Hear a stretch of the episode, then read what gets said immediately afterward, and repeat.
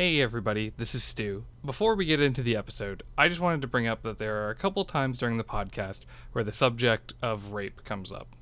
And while we do our best to take it seriously, uh, there may be some of you that would like to avoid that conversation altogether. If that's the case, I'd highly recommend popping on over to our YouTube channel and listening to it on there. That's going to have the proper timestamps and everything that'll let you skip past those uh, those parts. So, with that out of the way, uh, please enjoy episode three of Battle School Dropouts.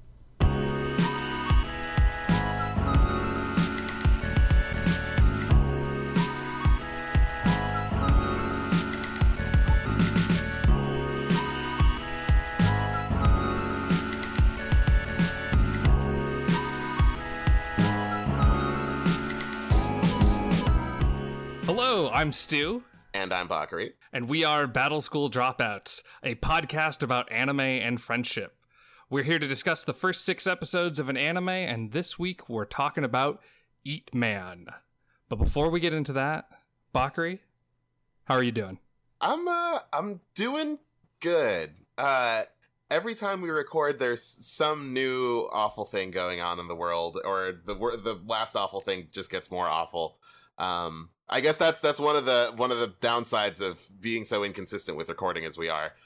Um, yeah, yeah. So to to kind of go behind the the the curtain, I think that's a phrase. Um, I think so. So we we started we started recording like light like mid last year, and we wanted to knock out some episodes early on to just kind of like get a feel for the show, um, feel like what we wanted to do, get the get the format all sorted out. Yeah, and it was like, okay, now it's 2020. This is going to be our year. Let's start to record and really like put ourselves into these episodes. Mm-hmm. And oh, you know, 2020 has been a little bit crazy. Yeah, yeah, every single time.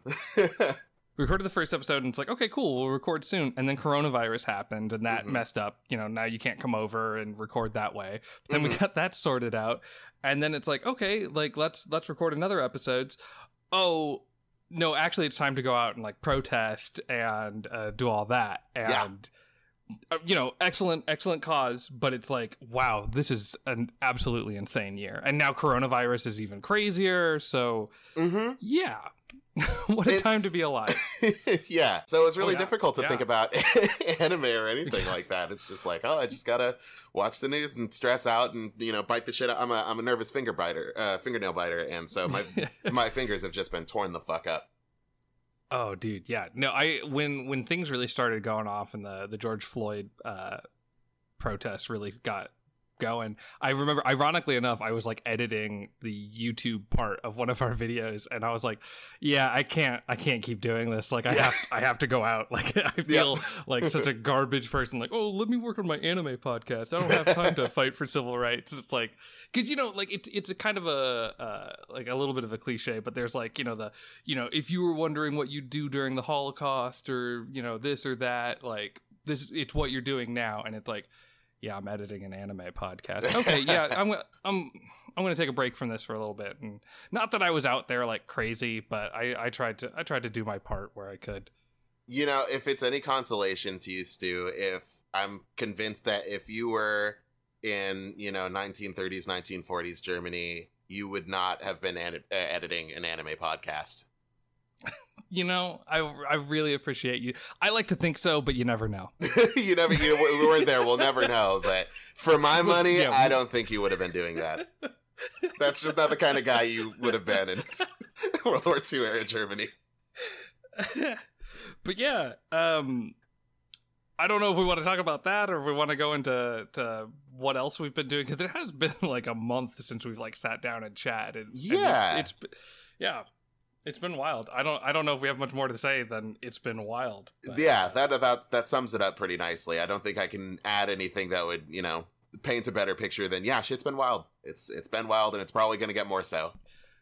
You know, and if you're looking for like, obviously, I think we you know we both have strong social justice themes that we want to put into this podcast. But if you really want that, like that meat and potatoes, like good stuff, like this you're listening to an ad- anime podcast. Like, I'm sorry. I don't have anything smart to say. I don't even have anything smart to say about anime. I just talk, you know? So, God forbid, I'm not going to have anything good to say about, you know, anything else that's going on in the world. Yeah. but obviously, I, I think it's pretty easy to uh, to say that we both support the protests. Uh, fuck the police. Uh, abolish the police. Absolutely. Um, and yeah. on that note, uh, you've been playing any video games? uh, I've been playing a lot of video games. Yeah, that's that's one thing about like how infrequently we record is like you know I'll start playing something and I'll just get really deep into it and be like I'm going to talk about this with Stew soon, and then like we don't. I move on oh, to something man. else. Um, so for the sake of brevity, I'm just going to go on what I've been on most recently, and uh, out of nowhere, I just I developed this fascination with shoot 'em up games. Um, oh no. Like, like the old school like you know top down you're in like you're in like a, a, jet usually or sometimes you're like a girl on a broomstick or whatever and there's there's enemies and you shoot at them and there's just a shit ton of bullets. Um yeah oh. those have been a really fucking great time actually. I i went on steam and i i downloaded like eight of them for like $17 it's just been great.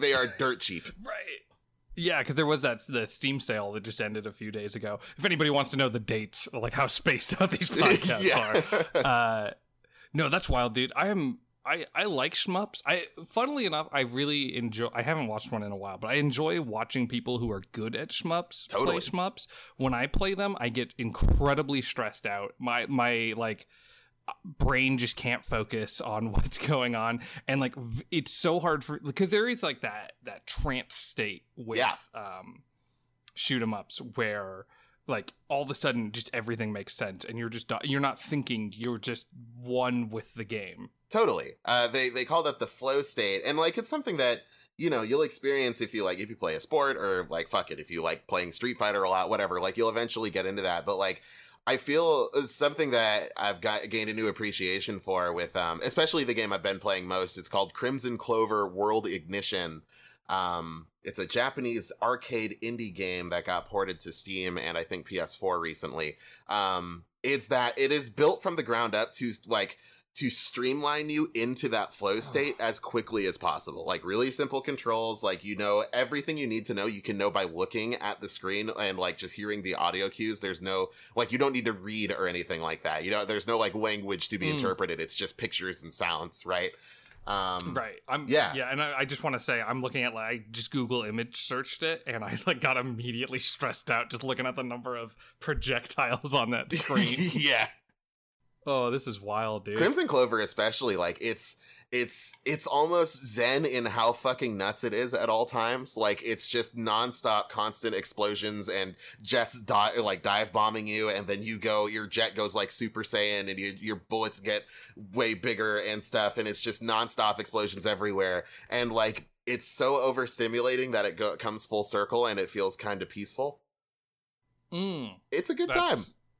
Yeah, I I know it's it's rare. Like I said, it's rare for me to get into that flow state, but there is something really like because I I know it more from like action games, so like sure. um, Bayonetta and stuff like that, Metal Gear Rising, Revengeance, uh, where like there there's just something where it's like uh, wait am i really like blocking all these hits am i really am i really kicking this guy's ass right now like what is even happening am i playing this game like, yeah, it's it's a like, wonderful feeling. You're yeah, because you're not thinking about it, and like actually, in my experience, um, it, when when I start thinking about it, like holy shit, did I just do that? That's when I lose it. Like that's when I go like, oh wait, yep.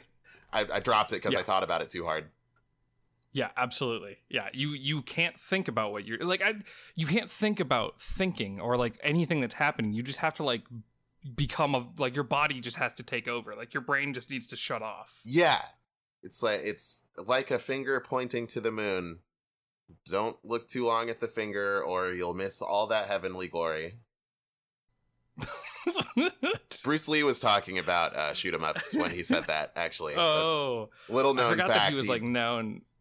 Oh yeah, king of the arcade, Bruce Lee. He, he was just dominating shit. Dig Dug and Street Fighter One, all that shit. Yeah, Bruce Lee high top scores the whole way. Just the intensity that he brings to like just moving Pac-Man around, you know, it's just so so strong. Exactly. Just... When when he said what was that an exhibition, he meant an exhibition as opposed to time attack mode. You know, the real the real. I like Enter the Dragon a lot. That's a very good movie. Oh, that movie's sick. It's been a little while since I've seen it. They took it off of Netflix. That's fucked up. Yeah, it's fucked up there's nothing like a good fucking action movie. Like I Absolutely. feel like we're like you know let me let me get my words together here i i'm not a big marvel movie guy like i've watched a bunch of them so i guess maybe i technically am but it's like i'm always so disappointed by the action scenes in those and then you watch like an old school like jackie chan movie and it's Yeah. like oh this is sick Yeah, like you watch Drunken Master and like it puts, you know, so many modern movies to shame just like by the amount of skill being on display from the actors themselves, you know? Yeah. Oh, a hundred percent. Well, and like we were watching, uh, I think we were watching, um, Who Am I? Like Yeah. one night, Yeah, yeah, yeah. and it's like that movie was like, oh, this is fine, and then it got to like the fight scene at the end, and I was on the edge of my fucking seat. like I was like, this is the fucking most incredible thing I've ever seen. You That know, was it fucking looked real. It nerve-wracking. felt super real. It's like, is Jackie Chan about to fall off this fucking building? yeah. Yeah. He cuz you like you know like you know Jackie Chan does his own stunts and doesn't really fake it. So like he is mm-hmm. actually like up there with these other, you know, very talented uh stunt martial artists and like, you know, in at any moment could have just completely wrecked his whole shit. Yeah, hundred percent. Just like, oh, that's it. That's the end of him. You know? Yeah. And naturally, like, we know he didn't, not only because he's alive, but, like, you know, it's not like they'd release the movie as a snuff film, right? Like, if, you know, if we're watching the Mhm, movie, naturally he lived. but right. still, terrifying to watch. Yeah, no, but like so it, it sucks. It's like, you know, if anything, it's like um Mad Max has a surprising the Mad Max Fury Road has a surprising amount of CG. Oh, yeah. And they they brought it up like I was watching a behind the scenes video and it was like we don't want to put like stunt people at risk. You know, this is a anything that like we want to do as much practical as we can, but if somebody's life is really going to be put on the line, like we feel like we should try to do it in CG. And that movie has a really good balance of practical and CG. And it's it made me realize like, oh, yeah, like way less people have probably died in stunt related things thanks to like this overabundance of CG. Yeah. Yeah, totally. Like, I'm not going to fault anybody for, you know, prioritizing human life over, you know, a, a movie scene hitting a little harder. Like, you know, if you get, I- if I'm Mhm. already suspending my disbelief, you know, if you can convince me that it's real through CG, I don't, I don't really give a shit. Um, but Mhm. like, you know, and that's not to take anything away from people like Jackie Chan or Tony Jaa who do, or Tom Cruise, or whatever, who like do all these insane stunts, you know, in, in real time. Like, that's always really impressive. But, you know, uh, if they want to make that choice, that's great. I don't want a director making that choice for them. That's that's a good point. Yeah, you want you want the person who's like gonna actually do the stunt to be the one who's like, yes, I'm going to do this stunt. Hell yeah, Exactly. and and it, it fucking pays off. You know, like when you see the when you see those scenes, it's like that's incredible. That's Yeah. inc- like you you don't see that today, really. Out outside of and, and I don't know. Outside of like the John Wick movies, like I and there's nothing too crazy like Who Am I level in there, but like those are some good fucking action scenes right That's there. true. Uh, in the new Mission Impossible, well, it's not new anymore, but like the latest Mission Mm. Impossible movie, um, Oh Tom yeah. Cruise, he like he makes this jump between buildings or something like that, and he has to like catch himself with his foot against the building that he's jumping towards. And I guess he like he tore his ACL or did so like really fucked up his his uh, ankle doing that stunt. And it's like that alone sucks. Like you know that's got to hurt like hell. But like imagine doing Mhm. that while having to still pull yourself up, having jumped across you know two buildings. Right, yeah, like, like- if he fucked that up, he could have died. Right? like it, it, it feels weird to put him in like the same like category like in this conversation as like somebody like Jackie Chan but Mhm. like like uh the latest mission I think it was Mission Impossible Fallout like it totally so many of those shots benefited from the fact that that guy's willing to like do those stunts you know and Yeah. he wants those stunts in the movie like there's a part where he's like hanging there's a helicopter and it's got this like it's got like boxes or something in like a net underneath it and he's hanging Mhm. from that net and i'm just like sitting there like he's just hanging from that net. Like we're getting a shot from a fucking helicopter and he's just fucking hanging there. Like i'm sure there's some kind of safety precaution i can't see but that looks fucking crazy. Sure, Okay, they probably have like a like a I don't know something below to like try and catch him if he does fall. But like you know that that's hardly like a, a perfect failsafe, right? yeah absolutely. Yeah it, i mean there's there's loads of fail safes and stunts that have gone fucking horribly wrong so. Yeah, totally. Yeah, but yeah, fucking it's wrong that they took Enter the Dragon off Netflix. Is ultimately what this all comes down to. Like, fuck, fuck modern movies. Watch kung fu movies. Absolutely, watch kung fu movies. And if you can't watch kung fu movies, watch John Wick. Yeah, that's Mhm. a that's a good backup for it. I think. Yeah, if you can't watch kung fu movies, watch John Wick. Yeah, I mean, honestly, you can go on YouTube and there's a shit ton of old kung fu movies that you can just watch. Um, Oh shit, yeah. Yeah, yeah, but I mean, failing that, you know, John Wick is still a good time. I, li- I like Keanu quite Yeah. a bit. Yeah, yeah, big big Keanu fan. Pro Yeah. pro Ke- Can we say this is a pro Keanu podcast? This is absolute 100% unequivocally. This is a pro Keanu podcast. Mhm. Unless he's Okay, playing a so- cop, in which case, then we got to talk about that. I think I dislike cops more than I like Keanu, but That's otherwise, that's fair. yeah, So so far, I I think maybe his worst crime is like ripping off Asian culture, but that's like that's just something that like white people are gonna have to contend with for as long as we live. So yeah, yeah. I mean, like he's certainly not. We're certainly not throwing the first stone at, Con- at Keanu for that. Um, Scarlett Johansson, maybe, but yeah, Well, not not Keanu. I, I, am in a fucking glass house here. Like I have a fucking anime podcast. Like what? I'm fucking done for, dude. I can't. so. I, I can't. I can't call him out. exactly. Yeah. this- yeah. Very much so. We're we're just as guilty. We're going down on that same ship. Uh, but what have you been up to? what have I what have I been up to? Um I have been I've I've gotten recently addicted to this game that Okay, so I saw I saw the thumbnail for this game Monster Train. I looked at it on Steam and I was like this looks like another one of these fucking digital collectible card games like trying to be Hearthstone. Don't care, moved on. Then I watched like a video from um some YouTuber, uh, and I was like, oh, okay, Monster Train. Let's just see what this is about. And I was watching him play, and it's it's just like the fucking Final Fantasy thing, where I'm like, I'm watching him, and he's like making little misplays here or there. Once I started to figure out this game, and I'm like, I have to fucking play this.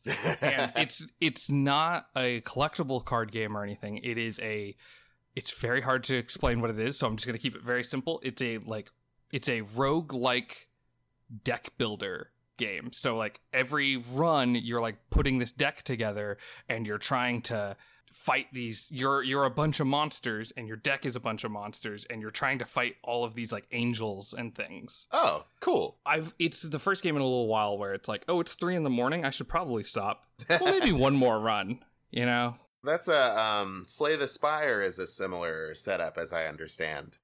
I heard people say that it's. Ext- I don't know Slay the Spire at all, but I heard it like this game aesthetically, in terms of like gameplay, all that jazz. Like this really apes off Slay the Spire. Okay, okay, I can I can Um, dig that. Yeah, it's it's incredible. If you like strategy, if you like card games at all, like I so highly recommend uh, Monster Train.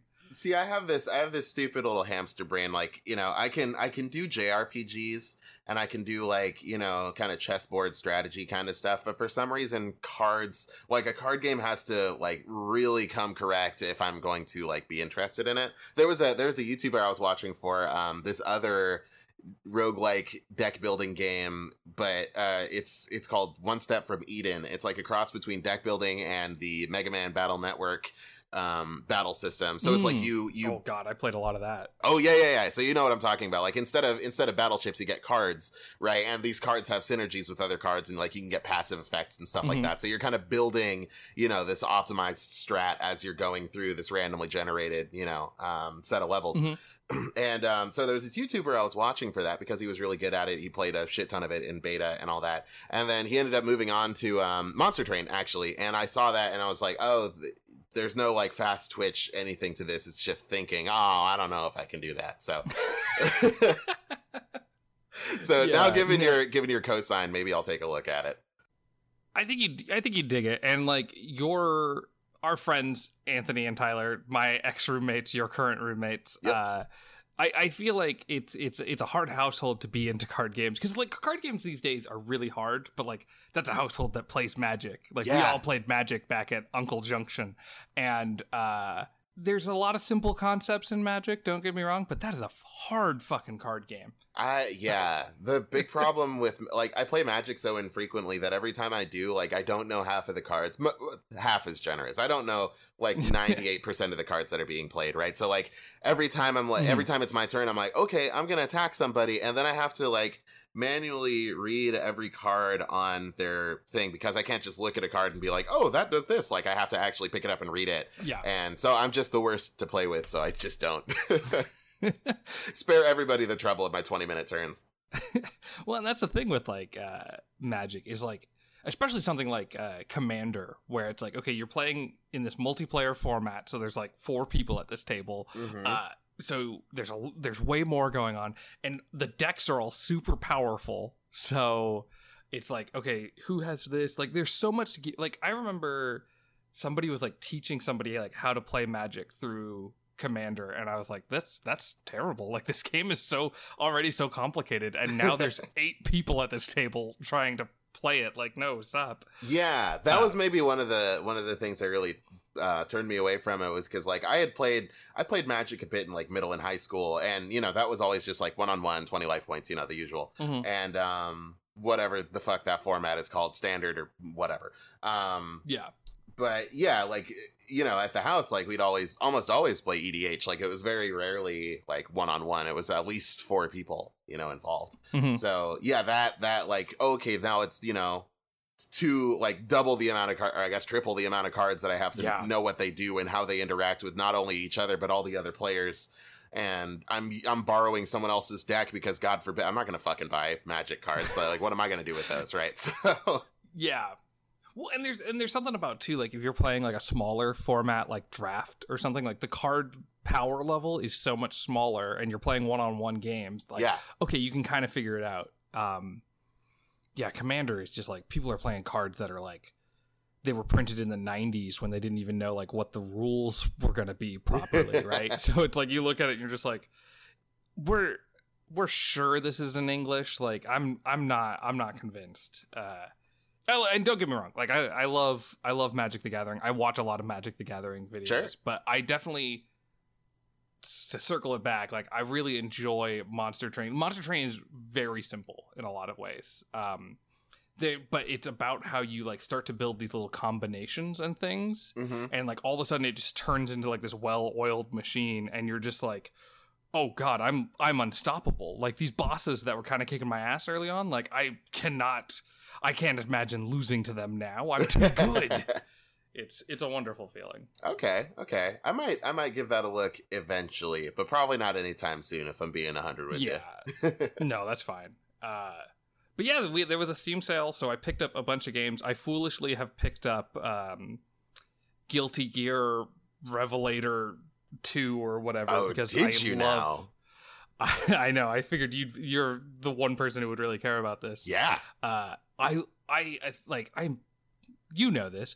I suck at fighting games, and but that game like it just speaks to me in some way. Like not Hell that I'm good at it, but that I love the way that it looks. Hell yes. Uh, do you have a Do you have a particular character that's that's jumping out at you yet? No, Okay. no, no, I'm, no I'm curious to see where that goes. Like, I mean, god damn it for the whole you know quarantine situation, because like otherwise I'd be like, oh yeah, you should come over. We should play some fucking Guilty Gear. But um, I guess you know when it whenever it's safe to do so, we will we will do that for sure. I just want to note though, like you're a fucking brutal teacher when it comes to fighting games. Though, Yeah. like I remember we were playing, uh, it was either Dragon Ball Z or Smash Brothers. We have played uh, both of those together. Uh, I man, and I, I was just like, I was getting so fucking because I'm a very competitive person, despite not being very good at most things.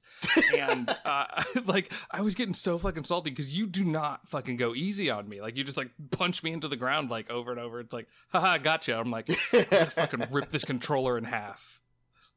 And that's you know what? When i was learning fighting games like nobody went easy. Like this isn't to be all like you know uh, uphill both ways in the snow kind of thing but like you know when i was learning fighting games like nobody went easy on me. And like looking back on it if they had i would have been like you know it wouldn't have felt as good when i finally won. You know what i mean? Um and like when i say No. when i say go easy i mean specifically like you know uh intentionally like sabotaging myself in the match. I think there's something to be said for like I can maybe switch like, you know, play a character that I'm not as used to or um Mhm. you know, uh, fucking set a handicap like in the game. But like when we are in a match, I don't want to like do you the disservice of like, you know, totally pulling my punches and like letting you hit me and go like, ah, you did it, good job, you special, special big boy, you. You know, like I would hate No, to have that, so I don't give that to anybody else. Uh, yeah, and I and I I definitely appreciate it. I remember as a kid, uh, I played basketball, and uh, I played it with my uh, my wonderful stepdad, and he would he would let me win, and I didn't know it, and I think I was talking trash, and he just like dunked on me one time, and I think that was Mm. kind of like the end of my basketball career. I lost so hard, and again, like I'm I'm an overly competitive person, and. uh so it gets to me sometimes, but I'm learning. I'm a little bit older. I just turned 30, so it's, There you know, go. I can, Yeah, I happy cool off birthday. a little bit. Thank you. Yeah. Appreciate it. Uh, but yeah, it's it's definitely a little bit funny. Yeah, yeah. I actually I had the same situation. My dad taught me to play chess when I was pretty young, and I was like seven or eight or something, just thinking I was fucking boy genius because I was able to beat my dad. And then Mhm. like one day I asked him like, "Are you going easy on me?" And he was like, "Yeah." And I was like, "Well, don't do that." And then I never won another game. And that like you know just that like that expectation meeting reality was just such a fucking gut punch, you know. yeah, so I, I think you're making the right move, but whether you're making the right move or not, I'm still gonna get really fucking angry while I play. But I guess that's part for the course. Whenever I like whenever I play Dark Souls, I'm like fucking I fucking rage while I play that game. So Yeah, it's just it's part of the experience, you know. You just got to be able to channel it, you know. Don't feel ashamed I- for feeling what you're feeling, you know. You just got to channel it the right way. Yeah, yeah, and I and like I, there was a night where I thought I kind of like blew up, and you were like, "No, you're fine." I'm like, "Okay, cool, okay, then maybe maybe I can keep it a little bit in check." So Honestly, like I have I have a very well documented history of failing to pick up on people's like subtleties, you know. Like I'm not saying I'm like, you know, uh, disadvantaged or anything but like you know if if someone's Mhm. trying to subtly hit something i will often miss it. Uh so like for me I- if that was when we were playing dragon ball i remember that. Um like for me i was just like oh yeah we played some games of dragon ball and then Stew wanted to go to bed and we just called it a night and like i th- i thought nothing more past that. So the next day you were like hey man i'm really ashamed of how i acted last night. I was like what the fuck are you talking about? I didn't catch that at all. Yeah, no, that well, that's that's good to hear. Hmm. Yeah, So you're a okay by me. If if that's the Cool. amount that you're gonna rage at me while we play Guilty Gear, then I am I am not concerned. yeah. Fuck, maybe I hyped up my competitiveness a little bit too much in uh, in this podcast. It's on the record now. Fuck. Yeah, if you don't fucking break my jaw the when I you know hit you with Leozoki for the fifth time, then you know are, do you really care? Honestly, yeah, that's fair. That's fair. uh, so to, to change the subject a little bit, um, we have had many anime seasons pass, but this one we've actually finally watched. Oh, we did, some yeah. Episodes. We're about to talk about like a 20 year old fucking show in a little bit here, but right now we can talk about uh, a few like. So I guess be, because there's some kind of like something's happened in the world. I Sure. can't remember some kind of virus. Um, a bunch of shows have been delayed, but we watched like five shows this last week that have all come out this recently. that we did. Yeah, I I watched um like I think three episodes with you guys, you know, via Discord, and then I I uh, jumped onto uh like another friend's like anime watching party thing uh on Sunday. So Oh, I see how yesterday. it is. Yeah, I mean, Oh yeah, it was it was kind of in conjunction with his birthday, so I was like kind of trying to like you know, um, no, yeah, it's all good. yeah, yeah, yeah. But anyway, yeah. So I um uh, I think I ended up watching. I think we ended up watching everything that was new that wasn't like a continuation or like uh you know one Mhm. of those five minute episodes kind of things. Um, did you guys did you end up watching? Um, better question. What what else did you guys end up watching after I left? So, did you see Deca-Dence with us? Yeah, yeah, yeah. That, I think that was the last Okay. one I watched before I jumped off. Okay, then perfect. Then you you left at the right time because Mhm. everything we watched after that was just like, oh god, There's a lot of other ecchi Um, stuff, as I recall. oh my god. So we we so the night was we watched God of High School. Mhm. Um, Doc. I'm gonna mess up the name because I don't quite remember, but Do Docu Hentai. Close. Dokyu. Uh, Dokyu hentai. Yeah. Okay. Um, I couldn't. I could like the words were totally jumbled in my head there. Uh, we watched that. We watched we watched uh, Peter Grill, who who quickly turned into Peter Griffin in the chat. Um, we watched that. Then we watched Doki Doka and then we watched. I can't remember the name of it, but it's like something Masame. It's like Monster Girl Doctor Uh, or monster, something. Monster Musume no Oisha-san, I think it is. Yeah. So we so we watched three ecchi shows Yep. and two non-ecchi shows. And you know I'm Hentai Pizza Lord on Twitter. I'm a big fan. Uh, Like that's not just like a name. Like I am a big fan of like ecchi content Sure. and hentai and things like that. Um God damn, those were those were the non-ecchi shows were like so much better than the ecchi shows. They were honestly Oh, like God of. High School and um and Deca-Dence were both like shockingly good. Uh, I didn't really know Incredible. Deca-Dence existed, and God of High School. Like I heard the name, I was like, "Oh, that sounds like some bullshit." But then, like I watched, it, I was like, "Holy shit, this is actually rules!"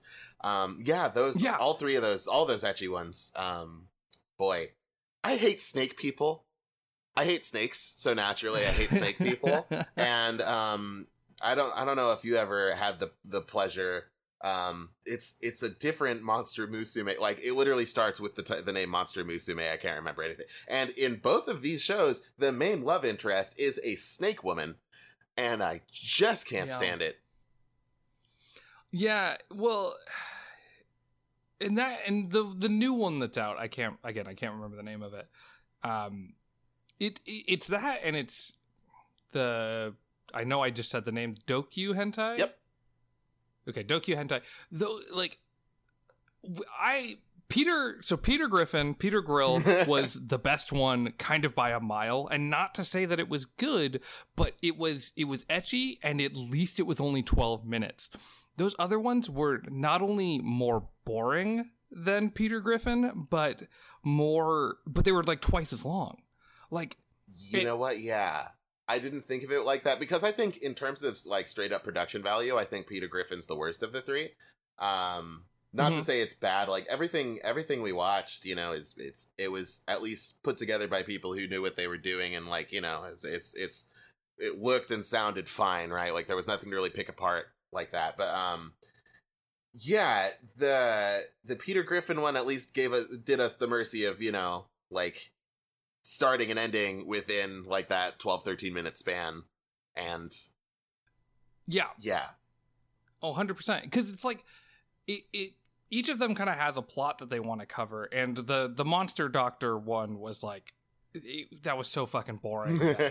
there was, I don't think there was any saving it. But like Dokyu Hentai was like, it was, it- you know, it was fun. It was lighthearted. And I think if it would have been half as long, I would have been like, this is this, like, I fucking love this show. But it was like, just like it what goes on for so goddamn long. And it, I, I was especially thinking about it, 'cause- and we'll get into it kind of when we talk about Eat Man. But like, the worst thing that any, like, it's not about good or bad movies in terms of like production and all that because like the room is a good movie in some ways because it's entertaining and to me the worst thing that like a movie or a tv show can be is just boring Absolutely. like not setting a tone not you know having slow pacing because there's a good reason for it it's just boring because the characters are uninteresting the plot doesn't really matter. They're just, you know, phoning it in and it just Dokyu Hentai and the Monster Doctor one like just dull as fuck.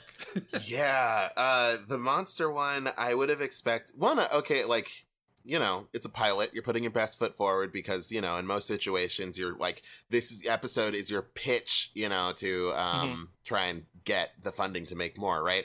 Uh god i they sure could have picked something more interesting than centaurs. And like the big problem that he has to solve is like putting shoes on a you know a centaur woman's hooves. Like that's that's pretty mundane. Like it, she could have just been a horse you know?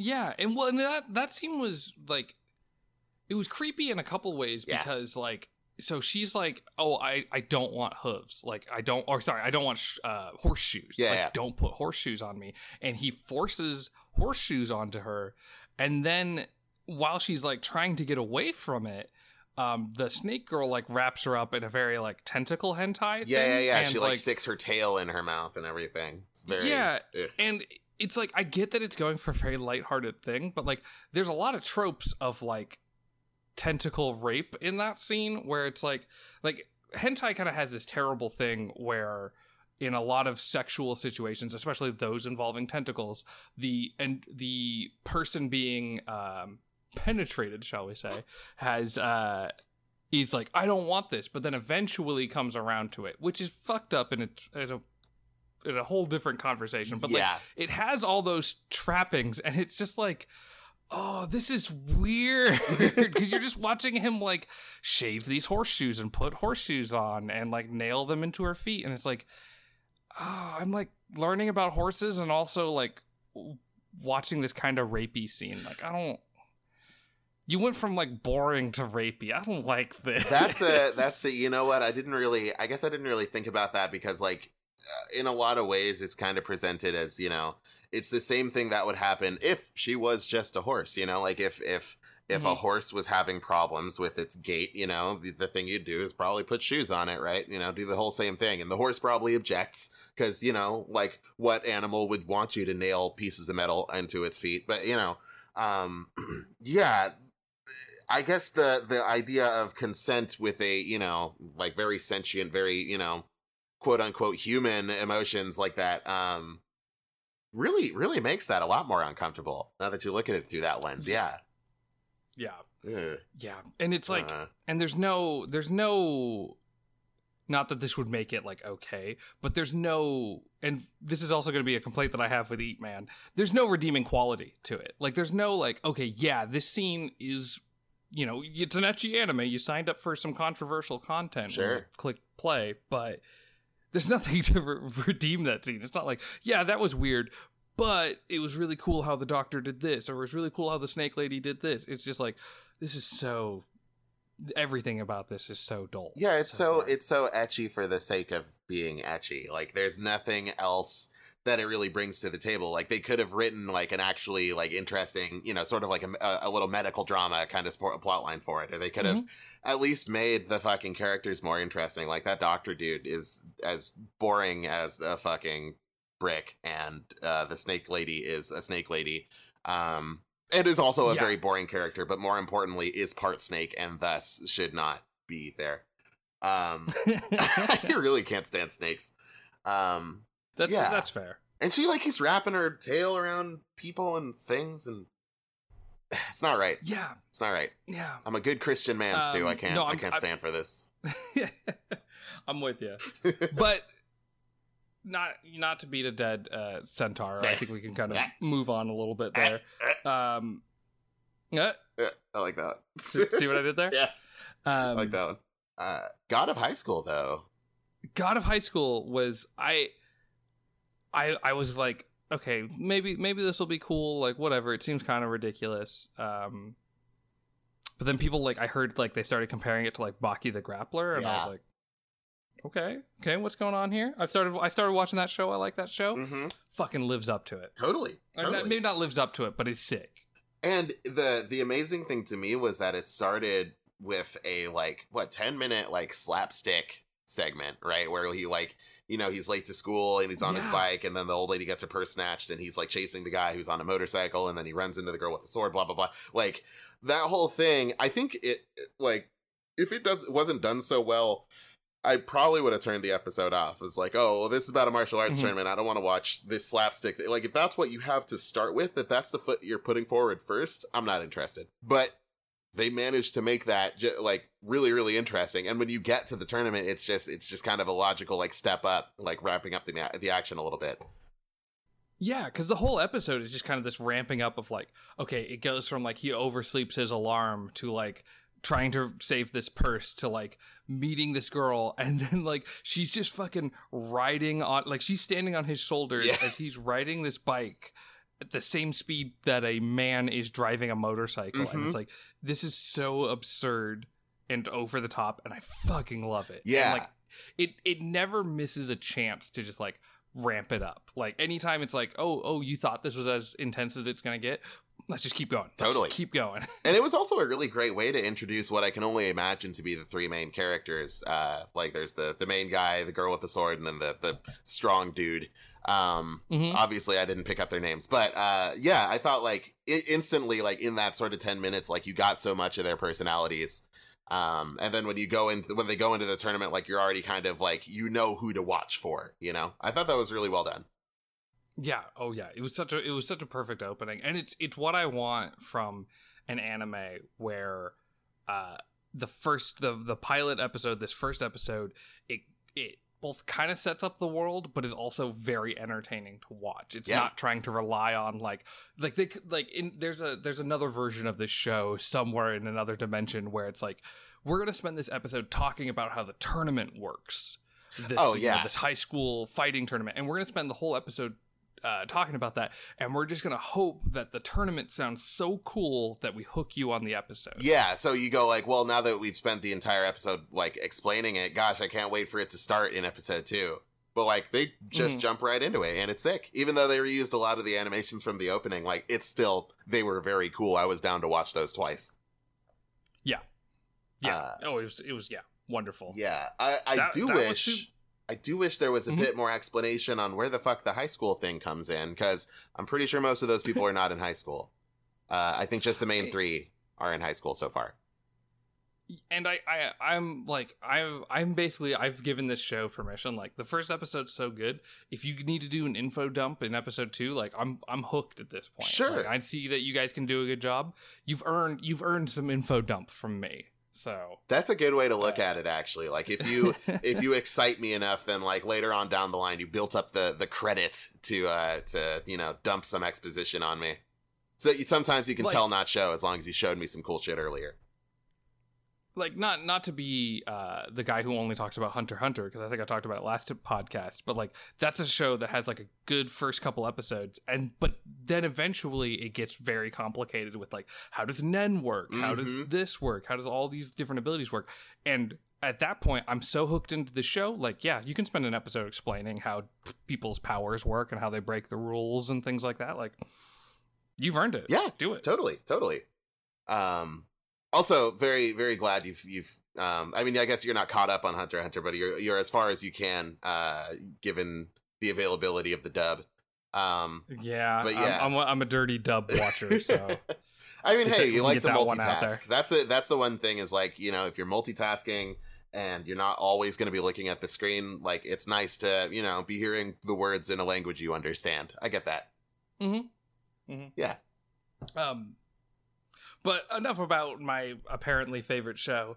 Um, we also watched Deca-Dence, which is my new favorite show. Um, Yeah. I've only seen we only watched that first episode, but holy shit, is, was it so good? I uh I really like because we watched um God of High School first. That was the first one we watched, and I was like, wow, Mhm. well, okay, we kind of kind of blew our nut there. Like that must have been the best thing this season's gonna have to offer. And then we watch this, and holy shit, was I wrong? it it did such a perfect combination of like what we were talking about earlier, where it's like it's both world building and it's exciting. Yeah. you know, I want to see what's going to happen in the world next, but it's showing me how the world works, not telling me how the world works, and Mhm. it does a perfect job. It it nails every little thing. It's got cool anime moments. It's got fun characters.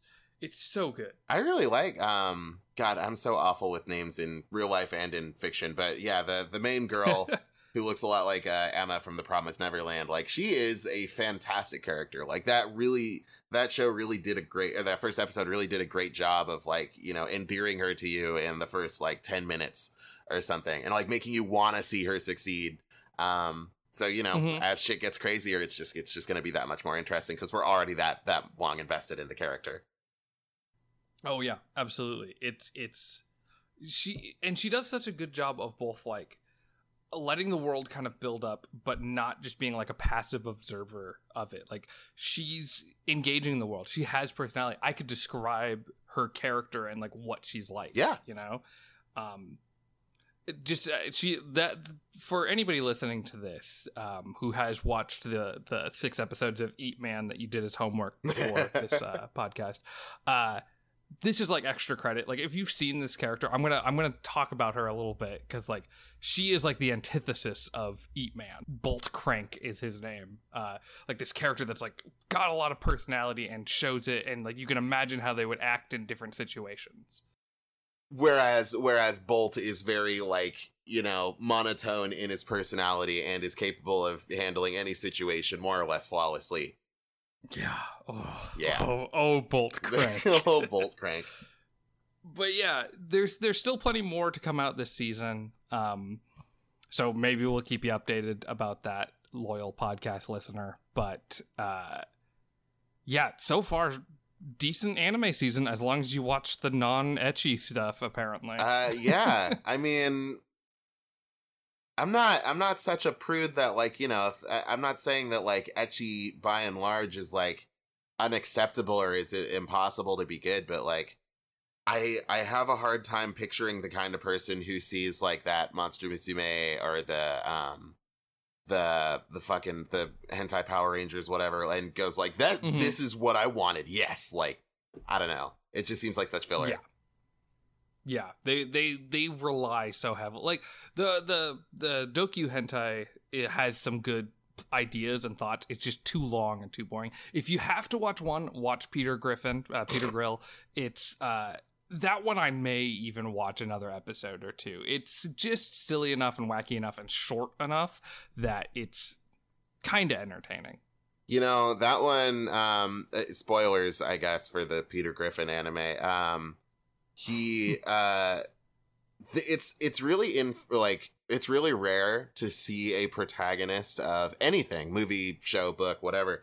Uh it's really rare to see a protagonist cheat on their Mhm. significant other, like especially when they're portrayed as like a hero or something like that. And I'm not saying Yeah. like, wow, they they sure did a cool thing by having him cheat on his his fiance with a couple of ogres, but um that was that was really weird to me. Like that that that's sort of a line that they don't cross and I'm like, where do we even go from here? Like she's going to find out or is he just going to, you know, hide it? Is this going to become like the, you know, the trapped in the closet music video? He's just going to like hijinks ensue while she like almost finds out and he's trying to like push the ogres out the window that he just banged and I don't know, very strange, very strange. Anime is a, a Yeah. wondrous thing. Yeah, it's it's definitely one of those ones where it's like, well, you know, morally I kind of disagree with it. Oh, yeah. but it's definitely like a wacky enough plot that I'm like, okay, you you kicked things off and you kept my attention for the most part. Yeah. so, hell yeah. Yeah. Yeah. Um I feel like there was a couple more that I watched but that I didn't really give it. Oh, I saw I saw uh, I don't I don't know if you watched this one um with my other friends I watched uh Rental Girlfriend. Um it's about a guy who gets no, I didn't see that one. yeah, it's about a dude. He's in college. He gets dumped by his uh his first ever girlfriend. Uh, she dumps him a, like a month in, and um, so he he finds this this service. You can you can, as it sounds, rent a girlfriend for like an evening. She charges like uh, 50, 50 I think it's like the equivalent of, of fifty dollars an hour, but I, I don't know. It's like five thousand yen an hour, whatever. Um, Mhm. anyway, so uh, she he hits her up, and like they, you know, it's very very like very PG. Like they they go they go out to dinner, and then they go to an aquarium or whatever, and then like he he basically starts getting all in his feelings about how like oh she doesn't really care about me, she's just doing this for money, and it's like yeah no shit dude, like you paid her for this. Um, but then and he more or less like you know gets mad at her like on their date and goes like it goes like oh you don't you don't actually like me. You're just you're just here because i paid you to. And she's like yeah dude no no fucking shit. You hit me up. You gave me the money. Like what are you why are you mad at me?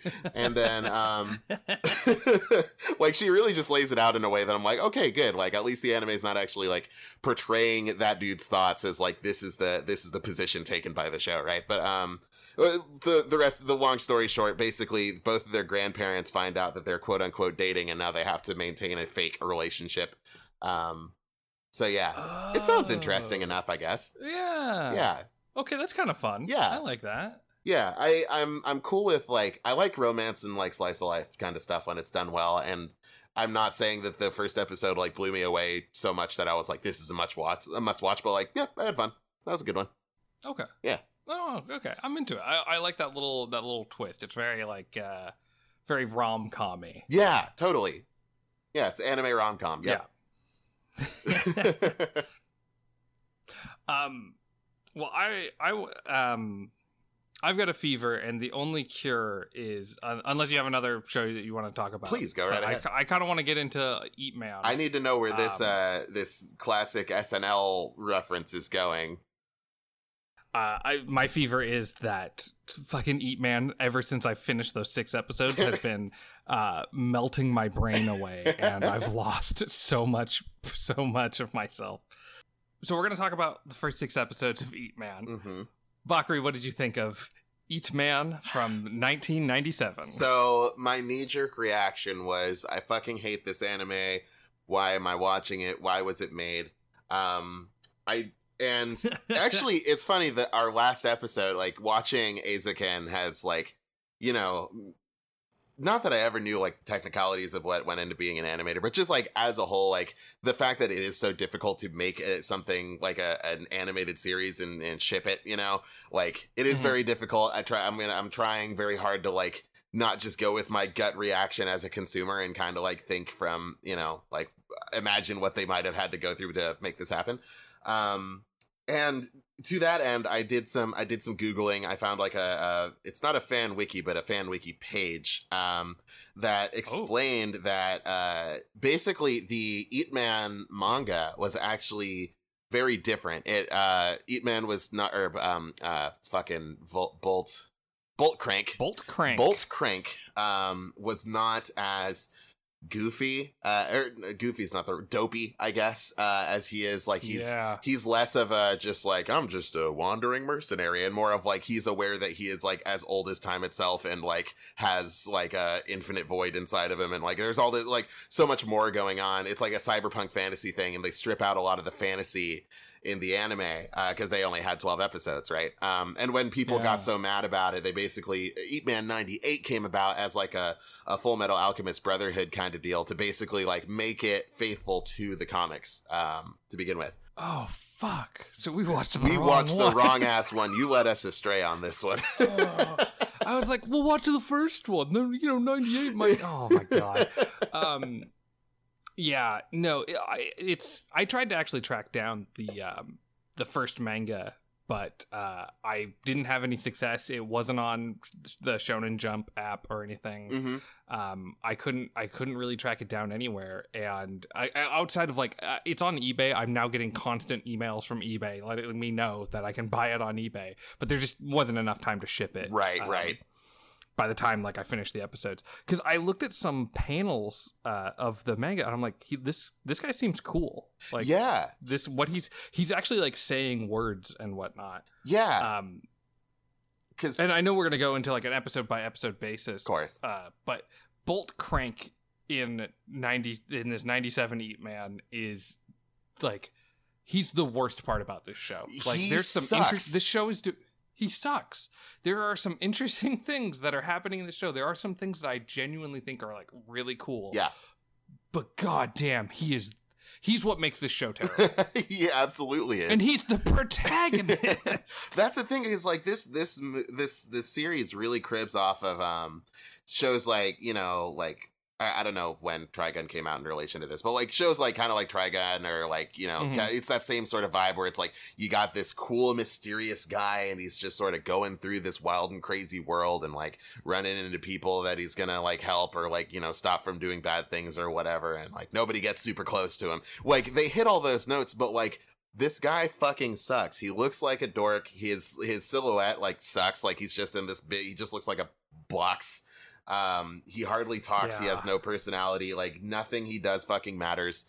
Uh, it's he just it just sucks. It's just the worst. It's like watching the adventures of some dipshit who's never gonna, you know, you know, it's not going to end with anything like more than it started with. It's like if you didn't like those six episodes, I bet you episode seven's not gonna come in with like, here's his mysterious backstory that makes those last six episodes worth watching. No fucking way. Yeah, no, abs- absolutely. Because because for me, it it's like the way I feel about the episodes is like it's like a roller coaster. Where the first episode I saw, I was like, you know, you're going uphill. You're like, oh, this is kind of interesting. The second episode, I was like. This is pretty cool. Like, Mhm. okay. And then the third episode is where I started to realize, like, you kind of came over the bend. And I was like, oh, actually, maybe this isn't going to be good. And then four, five, and six are just like a fucking, just the rocket into the ground. like, oh. Like, we have our rating system of uh, keep watching, eh, and total garbage. Uh-huh. And this show went across the full spectrum for me. really? I, d- I don't think I Yeah. ever hit a keep watching stage with this one. I, I, I, I wouldn't if if the show would have stayed at that first, um, like at the the quality of the first level or the first episode for me, maybe I I, I would have felt similar to how I felt about Gargantia, where it's like, eh, but maybe I could keep watching. Okay. like that was, but it. mm, No, not after finishing those six episodes. Yeah. and they really like they really hit so many like maybe it's just a trope within the the series itself but like this every episode almost somebody propositions him with a job and then he goes like i'm a mercenary. I don't do this kind of work. It's like yes the fuck you do. You're a mercenary. You people pay you to do things. That's what the fuck the job is. Like you don't kill Well- people. You don't go and look for things. You don't rescue art things. You don't rescue people. What the fuck do you do? Track down cats? Like what is your job? I know. That that fucking set me up. A, like when he turned down like the third job, I was like, no, I can't, I can't do it with this guy anymore. I I think I, I'm curious if there is some kind of localization issue because it seems like some of the trans translations are extremely strange. uh um, Yeah, because I mean, I think I'm almost positive Bokenya, which is the word that they use for mercenary. Like, I think that's closer to like adventurer or explorer, or, like wanderer, something like that. Um, Okay, because Boken means adventure. that's what.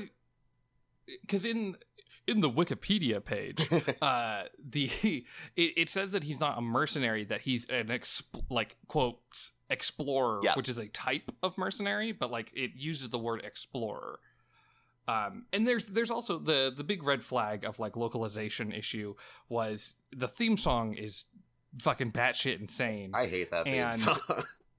Oh, I that I I totally disagree with you on that one. I fucking that's my favorite part. The- but it's the the first like verse of it is talking about like this couple in a it's like from the perspective of like a couple in watching a movie and there's this fucking line that I love that's uh and and this is from the the theme song and the last scene where the couple drives away in that truck like what are you talking about? Like that's not a cliche. Who the fuck drives away in a truck? Like I mean, if you know, if that's Ah. what you got, you know. yeah, so I there's I know like the 90 like late 90s anime that gets brought over to America. A didn't have great localizations and then B never had great localizations for the fucking theme songs. Yeah. But the this show really kind of takes me back to like, oh yeah, there are like I've been watching so many anime that people really cared about. It's funny to watch the ones that were just like, oh, people are kind of into anime right now. Just fucking pump it out. Just import it, send it out. Yeah. Yeah, it definitely like I'm sure back in the especially for such a kind of niche project as Eat Man, like there Mhm. probably wasn't a humongous localization budget for this. Um, No. you know, so like it, it kind of makes sense that like yeah, they they might not have gotten it um, you know, perfect in terms of like the uh, like the terms that they use uh for some of those direct translations and stuff. Um but even all the same, like it's every episode. I think, with the exception, I, th- I don't think he does it in episode two, but every episode, somebody brings him a job, and he's like, "I don't do those jobs." Like, I'm, I, I, I hope at some point someone brings him a job, and he's like, "Perfect, that's what I do." Like, because I haven't seen that yet. Yeah it's it's it's fucking weird. Um i guess let's get into what happens. Let's let's do our episode by episode uh playthrough here. Yeah, um so the description on for episode one on retro crush is in a gruff low-key hotel a man targeted by a mafia boss attempts to hire the world's best mercenary to take him out. But she isn't interested in being a hitman which this sets up two really important things about this show and Mhm. i didn't realize it when i was watching this one but a it sets up mercenaries that don't want to fucking take jobs um, and two, every episode is about uh, Bolt Crank, who I'm gonna eventually call Eat Man, uh, without thinking about it's it. It's gonna Uh, happen. every episode is actually about a woman in some kind of weird situation, and Bolt Crank is there, and he somehow either saves her or inadvertently teaches her teaches her a lesson or something. The, each episode is not about him. He's there, and then suddenly is important. Hey, yeah. Yeah, no, you're right. Every single episode. Wait, I'm trying to remember what happens in episode Yes. four. Um, Uh, that's the strip club one, I believe. uh, I could be wrong. No, no, the episode five was the strip club. No, you're totally right. Every single one.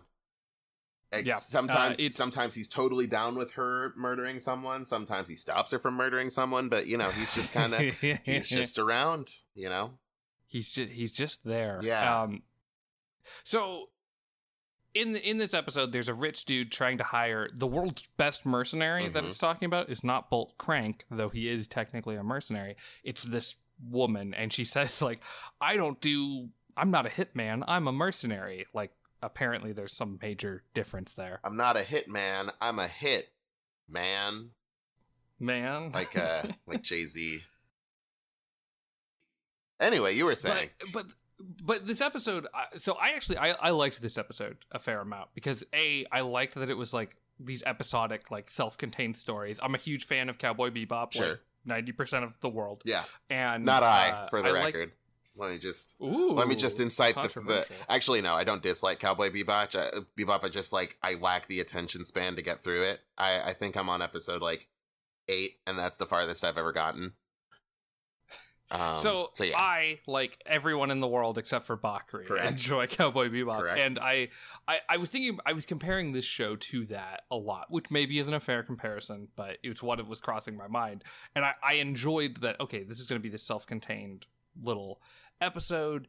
He's going to interact with this mercenary girl. We're going to learn a little bit about Bolt Crank, and you see what I really liked about this episode, and what I like about this show in general is its visuals. Like it's a cool looking show. yeah. Uh, this was done by Studio Deen, who's actually like they've got a good amount of like well regarded anime series to their names. They did like uh, Urusei Yatsura. They did Ranma One Half. They did um Mm. Yeah, like some other like real classics. They did Fruits Basket, they did Rave Master, they did uh, Full Moon o Sagashite, like a bunch of like Oh wow. pretty well regarded stuff. You know what I mean? Um, Fate Stay Night, uh, the 2006 one, not not the Unlimited Blade Works, but yeah, like a lot of pretty decent stuff. So like, yeah, this this was made by pretty competent people. Uh, the music was also done by Yuki Kajiura, who like I'm personally a pretty big fan of for her work on um, Madoka Magica. So yeah, And I love I love the music in this show Yeah. too. No, the Like, I think the music's really fun. I think it's really good. Um, I yeah, maybe fun's the wrong word, but I really enjoyed hearing. I it. think I think it's fun. I like the um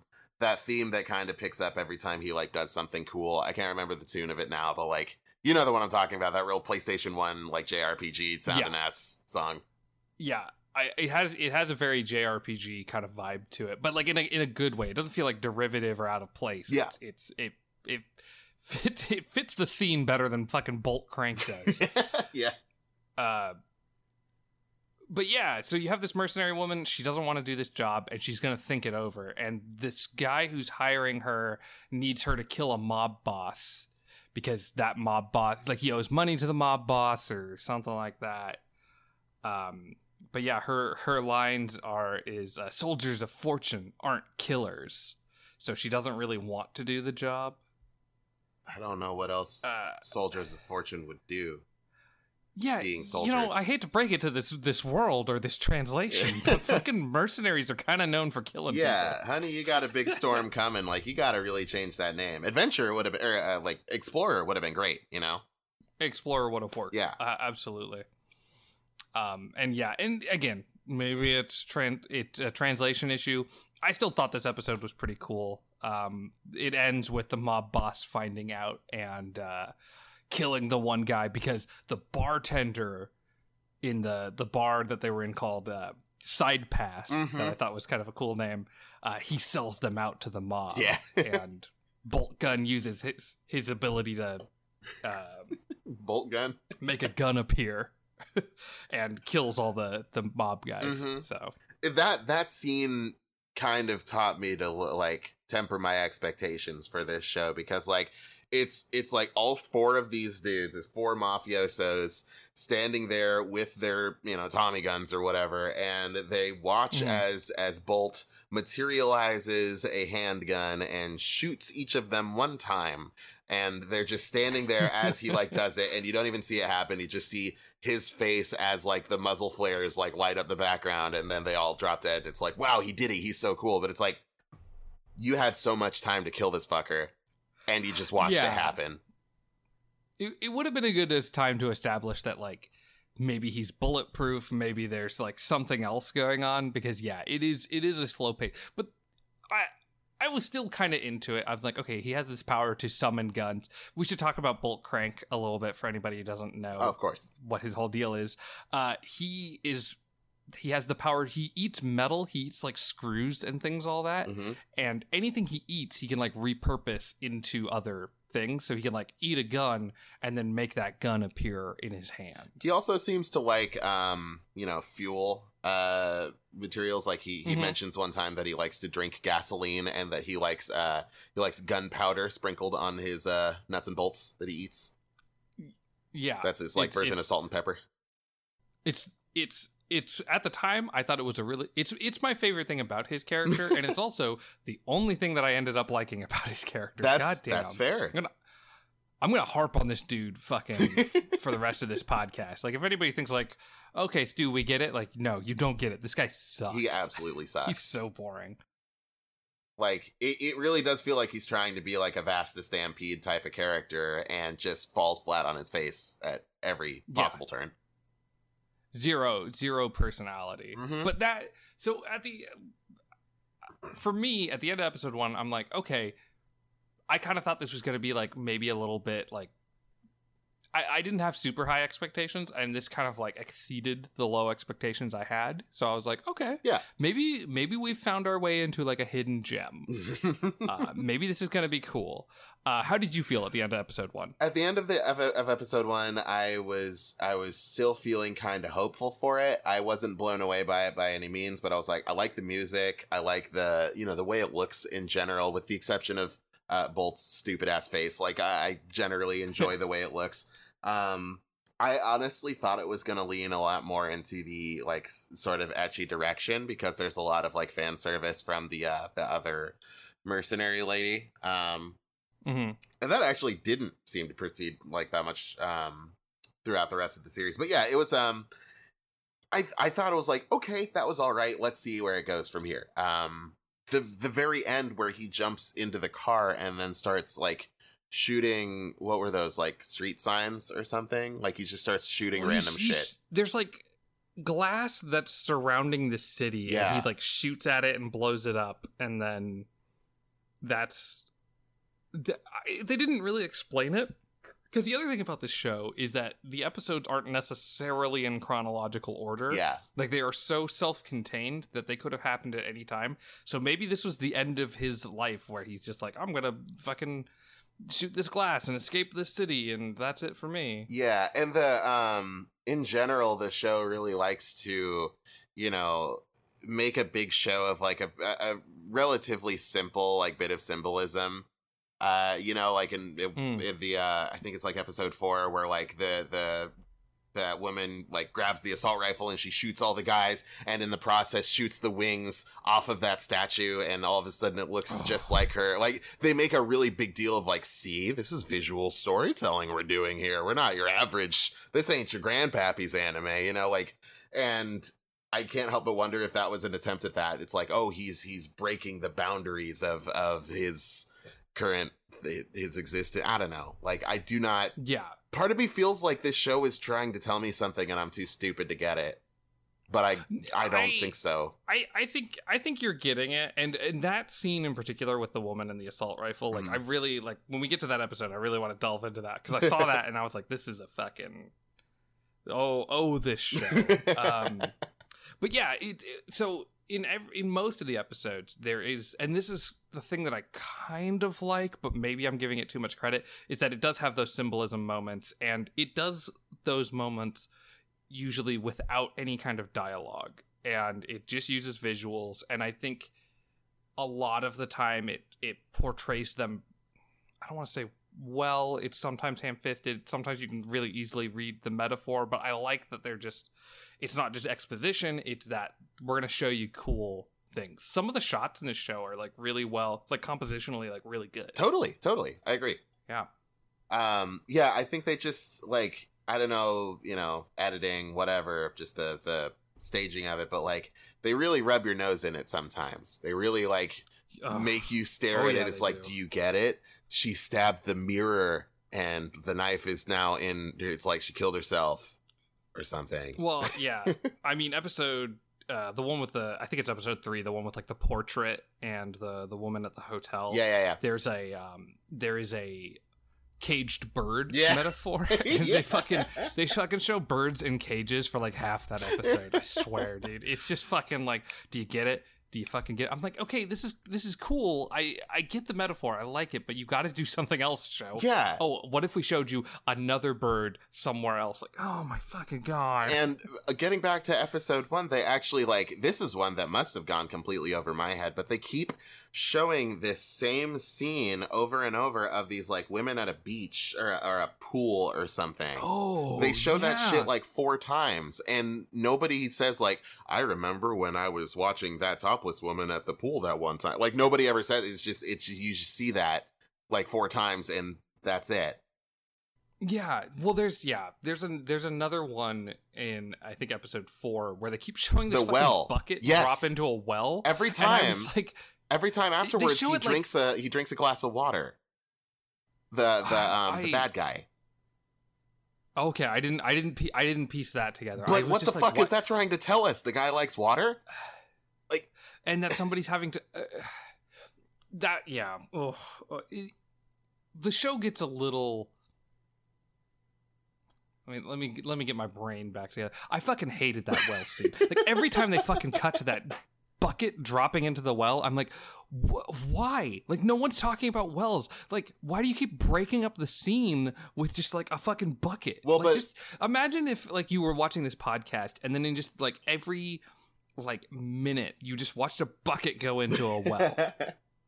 uh, like and it just completely breaks up whatever's fucking happening. on that though, they the last time they show that bucket dropping down into the well, it's immediately before um I already forgot her name, but the the girl, the the the woman who takes the the, the rifle, um they show the bucket actually fall instead of like coming up it just like drops and it's just down there like the rope Mhm. falls in with it or whatever and then immediately after she starts shooting um so i'm like Well- he's like he's taking from their from their land and now and now he's no longer able to because she's gonna kill that's what i'm saying is like i feel like it's trying to tell me something and i just can't pick up on it So I, I think I know what they're going for. Um, let me ask you this, Okay. fellow podcaster. yes Do you want to? I, I, have some pretty strong feelings about that scene. Um, do you want to talk about them now, or do you want to save that for episode three? Because that's Um, pretty much all I have to fucking say about episode three. uh wait about episode three or four the three's the three's Uh, the four, ghost the ghost lady oh um, my god, they fucking blend together. Yes, four. um let's let's let's just keep going in order we'll get there Okay. So episode two, Retro Crush. This apparently our podcast is brought. To, I like Retro Crush, but apparently our podcast is also brought to them, brought to you by them. I suppose Oh so. They don't know that we exist, but you know, in a way, this podcast is very much brought to you by Retro Crush. You can, Yeah. you can watch Yeah. retro And- animes on online for free. You just sign up. It's pretty sick. Yeah. Um. Okay. So episode two, we who are about to die. Dot dot dot. Bolt helps a doctor investigate genetically engineered life forms that have survived their built-in extinction genes, while her s- sponsor, the military, has other motives. Wait, Bolt helps a. Do- okay, yeah, the doctor's the woman. That sentence got a little long. um, this episode is kind of boring, but I was still kind of into it. I legitimately, I'm I put in my notes for that one. I sure hope Stew got more out of this one than I did because I got nothing. I'm I'm here to I'm here to I'm here for you. Please, by all means. I got I got more out of that episode. I excellent. guess. I what what I liked about the episode is that it felt like um it, it, felt like okay the plot is kind of going somewhere that like there's a part where Bolt talks about the monster that's been released and he's like um uh like the doctor is like I wonder what kind of creature was made in here, you know, referring to this lab. Yeah. And then it, there's a cut to Bolt and it like looks uh, like, you know, shows him and it's like, "Oh, maybe this lab has something to do with Bolt." Because I believe Oh. the monster also like ate metal and things like that. And so it, Oh. it was kind of similar to what Bolt's whole deal was. So I was kind of like, okay, then maybe there's something going on here. Yeah. Um. So, for anybody who didn't watch the episode, didn't do the fucking homework, uh, Bolt does the for maybe the only time in the fucking show accepts the job. Um, It is the only time that we that we saw anyway. Somebody brought I him a job there's and one other time. I think he accepts the job when he goes to the hotel, but he doesn't do it, so it doesn't fucking matter. He doesn't accept it right Um, away. He says, "I'm not an art dealer. Find somebody else." And then eventually they talk him into it. um yeah uh but yeah so he's he's doing this job and he's like there to like help this doctor and there's this island that it's basically Jurassic Park but worse and um there's these monsters that are supposed to die at a certain point but they've evolved beyond their um extinction gene so they're exploring that it seems like it should be more interesting than it actually is yeah. because I don't even think you ever see the monster. You just kind of see it kill some military dudes. There's a military guy who like goes crazy. Um, but then the coolest part of the episode happens where Bolt uh, uses his giant laser gun that he can apparently summon Yeah. and uses it to kill the monster. And I liked that part because it insinuates that he ate a giant fucking laser gun. I mean, like if you had Bolt's power to, you know, eat a weapon and then manifest it later, like you'd go for the biggest, baddest, you know, cyberpunk laser gun Yeah. you could find naturally. Yeah, and that and that was that was cool. But yes, overall, the I I could see why maybe you didn't enjoy the episode. How how do you feel about it? I didn't give one shit. Like this was this was the episode that made me go like, "Oh no. Oh no, I have four Mm, more mm. episodes of this." Um, I really got nothing out of it. That felt like a filler episode in a show that is nothing but filler.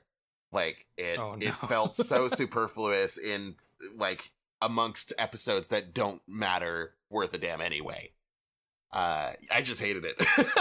Did not like it at yeah, all. that's fa- that's fair. There's a lot of fucking talking about this doctor's backstory, and this is again, it's it's not set up at this point, but it is another example of the female character in this story is like each episode revolves around a um a woman and she's the most interesting part like the story should just be about her bolt crank should not be there I yeah, I think that's invariably the case. Yeah. And and she's she's the most interesting person of this episode Mhm. but it doesn't matter because you you spend all this time learning about her nothing really happened to her and the episode ends and we never see her again Yeah.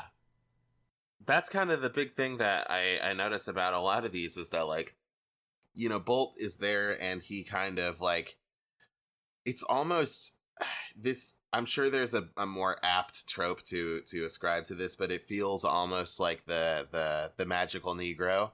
You know, like he's just sort of like he's just of around in the background and kind of just like does a little magic here and there and then like the char- the main character learns a thing or two. But like in this situation like he does his magical negro thing being you know creating a gun that he previously ate and then shooting somebody and then nothing really Classic. changes what a cliche. Yeah. Like bagger vance all over again. You know will smith did the same thing. Um no it's just they they he does his thing but then like the the female character the the you know arguably like the main character of each episode like you said like they don't really change for the most part. They don't learn they don't grow they just kind of like if anything if the episode either cuts off before they get to that revelation or eh, they die or whatever like the only case in which like you can actually see like oh they just took a big step and like they're gonna keep moving forward is um episode four um which we'll you know get Yeah. into Yeah, yeah. No, oh, it, it well, and ultimately, it doesn't really matter what happens with these characters that aren't Bolt Crank, because unless it's super compelling, which it almost never is, or in some cases just isn't, um, it doesn't matter because these episodes are self-contained. You can watch any episode. Like there's there's no reason that we watch these episodes in order. We Yeah. could have watched them at any point. We could have watched episode one, four, eight, nine, and ten. Yeah. and we would have had the same fucking experience. Um, okay, let's let's talk about episode three because it sounds like episode two was your kind of moment where you're like, okay, this show's not going to be good. Yeah. Episode three was fucking mine. um, Episode three for me, like at that point, like after two, I, it was just kind of an eye roller. It's like, okay, we're just this. It's following the trend. One was okay, two was bad. This is worse. I I just have very low expectations for what's going to happen next. what I really want to get into is I want to talk to I don't want to talk to you, Bakari. I don't want to talk to the audience right now. I want to talk specifically to Retro Crush. you got to fix Eat Man. Uh, episode three is episode two. I started watching episode two again, and I was like going through it, and I was like, "This seems really familiar. Oh, Like, yeah. this seems a lot like episode two. exactly And same. things started happening. He started talking to the characters. I'm like, are they showing the same episode again? But now there's going to be like a twist. Like, is that what this show does? And I watched about five minutes of the show before I fucking realized it was just the same goddamn episode. I was losing my mind, like, because you had even told me that episode three was fucked up, but like I forgot that, like an idiot, and like. I remember starting episode what I thought was episode three and being like, "Am I losing my mind?" Like, there's bits of this that I remember, but at the same time, my brain has been resisting taking in information about Eat Man because it's so goddamn like bad that you know I'm not. E- I wasn't even 100 percent sure. So yeah, I got like probably about the same, like five, five, six, seven minutes into the episode before I was like, "Hey, wait a second, this Wait is the same thing I just watched." yeah, that was well, and for me, it was it was particularly painful because I watched episodes one and two, took a break for like a you know a little while, and then came back to it. I was like. I think this is familiar, but maybe it's different. I can't. I don't really remember hundred percent what happened in episode 2 Mhm.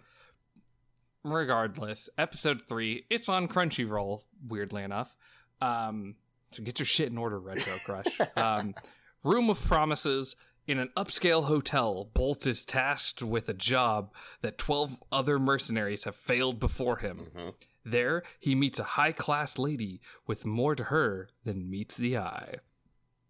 And uh weirdly enough, this is the only like all the all the ladies with the exception of like the one from episode 2, I think and and 4, like they show some amount of interest in Bolt either like romantically or like, you know, hinted to be romantic or just straight up sexually. Like this is the only one that he Yeah. actually like sleeps with, like and, and who act, he actually responds to that interest with, which yeah I thought was very strange. Yeah, and it's it's it's weird too because she she's the one that kind of comes on to him the least. Because in episode one, you have the lady mercenary, and she's like, "Hey, join me in this bath." Yeah. and he's like, "No, I think he may even slap her or something." No, they he slaps her I don't really- twice, but it's okay, I guess, because she slapped him first. I, I suppose. But I, I don't know. There you go. It, it just seems so unnecessary. it seemed very unnecessary. I don't entirely remember the situation. I just remember that it kind of happened. hmm Uh, but yeah, she. So he goes. He's hired to like go collect this portrait. There's a woman there, and she's like, uh, "This portrait is of is made by my grandfather, but there's a clause in my will that stopped me from inheriting it. Uh, but I love mercenaries, so come hang out with me." And then they fuck. Yeah. Um, and then I think the episode. So I think at that point we're five minutes in. The episode's twenty two minutes. Uh, I think it spends the next maybe sixteen minutes establishing a caged bird metaphor, and then Uh-huh. the episode ends. I don't know. Um. Yeah. They have like it's not quite in montage, but it's sort of this just like um kind of stitched together timeline of like the couple days that he spends at this hotel. Like they go and they ride horses and they, you know, have dinner together and she watches him eat bolts and it's fine, I guess. And um like all they they just sort of like have a nice couple of days together and then towards the end it's revealed that she's actually a ghost inside a haunted painting. yeah, this is a weird episode. Yeah. because the episodes previously have all been like fairly grounded. Like, yes, yeah, the last one involved a sci-fi monster kind of creature, but like you're in a world with a fucking laser guns and like flying ships and stuff. Like, it doesn't like a genetic monster doesn't seem that crazy. Sure, it's all sci-fi Um, with the exception of this one. Yeah, yeah, and it's like when she shows the painting and starts talking about it, I'm like, I'm getting like a haunted hotel kind of vibe. Yeah. You know, and and that kind of ends up being what it is, but it's so just like so so he ends up God, this fucking episode. He so he kind of falls in love with the woman, agrees to marry her so that she can inherit the portrait, and then Mhm. the episode jumps to him bringing the portrait to the guy who wanted it, hmm who hired Bolt, who he initially turned down, Mhm. but somehow he talked Bolt into it. Um, he brings the fucking portrait to him. The guy's like, "I'm going to use this fucking laser beam to uh, extract the curse and find out how it works." He's straight up He doing the villain laugh and everything. He's like, yeah. Haha. Bolt kills him. Yeah. Takes the portrait and then takes it to a desert and shoots it with his giant fucking laser gun that he used to kill a dinosaur. and then in the leaves that laser gun in the desert and just Oh, walks yeah. away. Yeah. And just walks away. Well, he's probably eaten so many laser guns at this point. Uh, yeah, probably. Just he couldn't take another bite. He's just stuffed. Um, Yeah. So Yeah. the episode, like, if this is this is where it, this is the reason why it broke me. It's like there's there's interesting things going on where it's like you have this hotel and it, there's like these people at the hotel, but it's kind of in the middle of nowhere. Why are they there? Yeah. you have these like people who work there and it ends up being that those are the other 12 uh, mercenaries. Like whoa that's kind of interesting. Hmm um and then you have this like caged bird metaphor that they don't spell out. There's never a part where she's like do you know the story of the caged bird? and blah you know there's there's nothing like that. It just all does it visually but it's so goddamn boring because the show just like it's like 22 minutes of just like metaphor but but like you you kind of get it you know it's not complicated. Yeah. and it just keeps showing it to you and it's like oh okay. And the thing you're ab- losing me a little bit show. And the thing about like you know, especially those kind of visual metaphors like the caged bird and stuff like that is, I think even even stuff like that, uh, simple, let's say that blunt, let's say, um, like I think it's good and it has a place in like that kind of thing is like really good and has a place in like you know any sort of even even things as simple as like uh, an anime about a guy who eats guns and then summons them to shoot people. Like I think that's cool, but also it has nothing to back it up. It's like making this sort of gesture at the fact that it is thinking about the themes of itself uh, of its story, but then not actually bothering to make those themes worth looking into. It, it invites Yeah, you to take a closer look at something that is mostly just shit. Not shit's really rude, Yeah. but like you know, it's it's not going to hold up to that scrutiny. it's um it's it's either is pretentious or it is borderline pretentious like it's trying to be smarter than it really is I think yeah, pretentious like, is and- the perfect word for that. Yeah, it it, it has the pretense Yeah. of being smart. Mm-hmm. and it's it, but it just doesn't doesn't have enough follow through it doesn't have good enough pacing to really like make it all work together cohesively. And then just fucking shit happens in the episode. The fucking dude uses a laser beam to fucking extract a curse from a portrait. And i should be fucking jazzed about that. But the episode but everything that happens previous to that is so dull that it doesn't i don't i don't give a shit about this laser curse i should be so fucking jazzed about that You would think so. He's zapping a curse with a laser, and you just don't even care. You know, this this show has got us that jaded. Yeah, yeah. like this is this is this is like I said in my fucking roller coaster metaphor. This is where I've come over the hill. I'm looking down and I'm like, is this show gonna be bad? Is this roller coaster gonna fucking suck? Sure enough. I'm glad you were Um, able to hold on to hope that much longer than I was.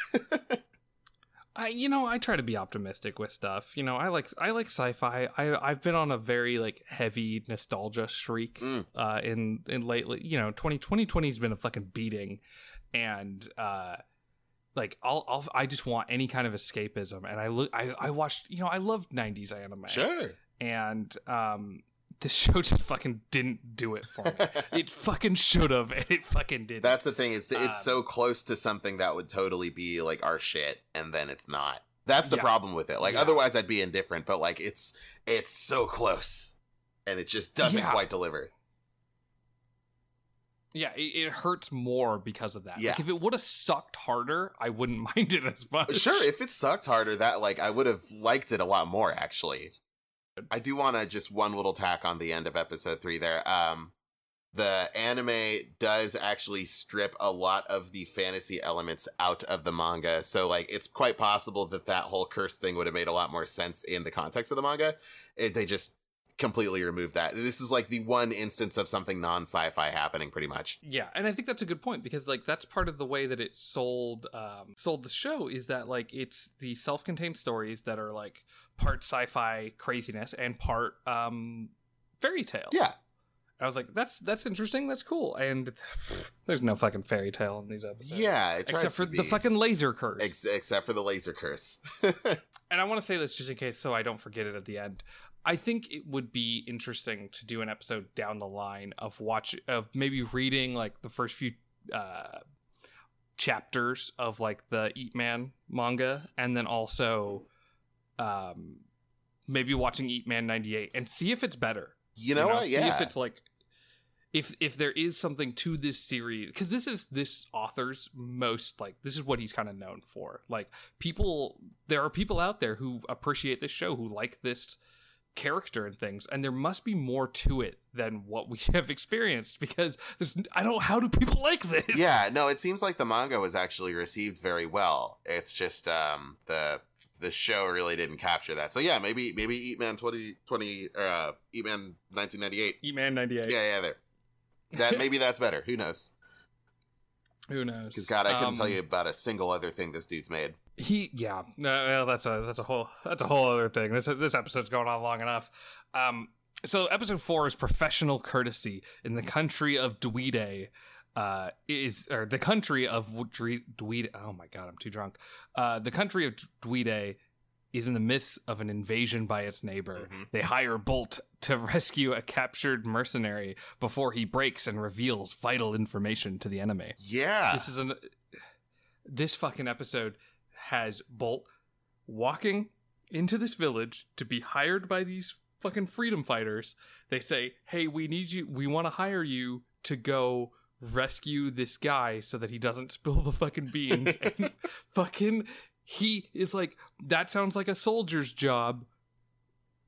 I won't do it."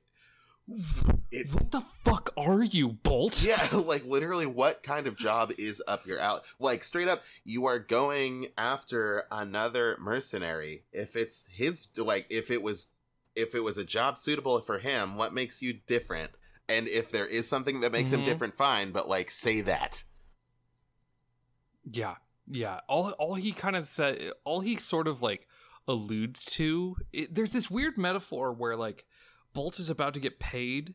Like there's a scene it cuts to. He's about to get paid, and the dude who he's going to rescue like puts his hand on the money, and then that's fucking it. It was something like that. and Uh, it was yeah. just like that's how you're supposed to know that he's like not a cool guy or whatever. Like what? Because he was kind of a he was kind of a dick to Bolt once upon a time.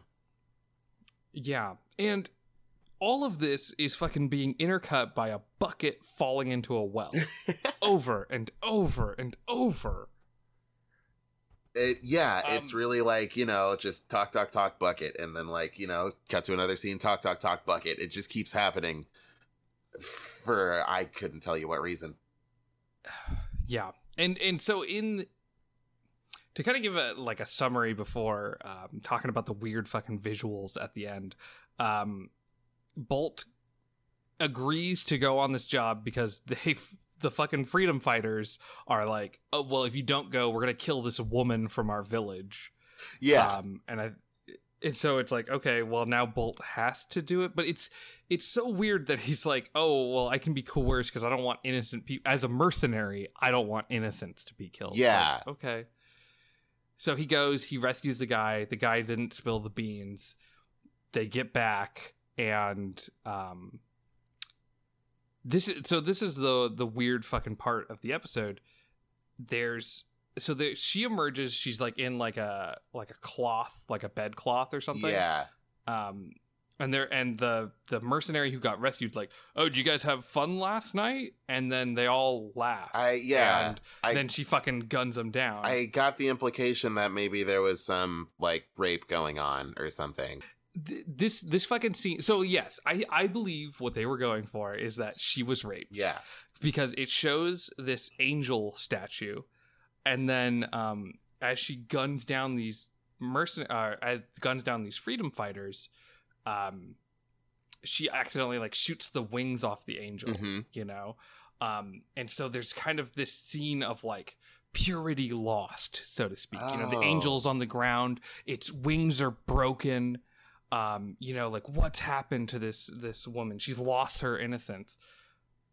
I But I luckily, oh good. well, I so but luckily, we- Bolt is there, and Bolt picks up the angel statue and puts it on a table, and she's like, "Yeah, thanks, Bolt." Like, oh man, what?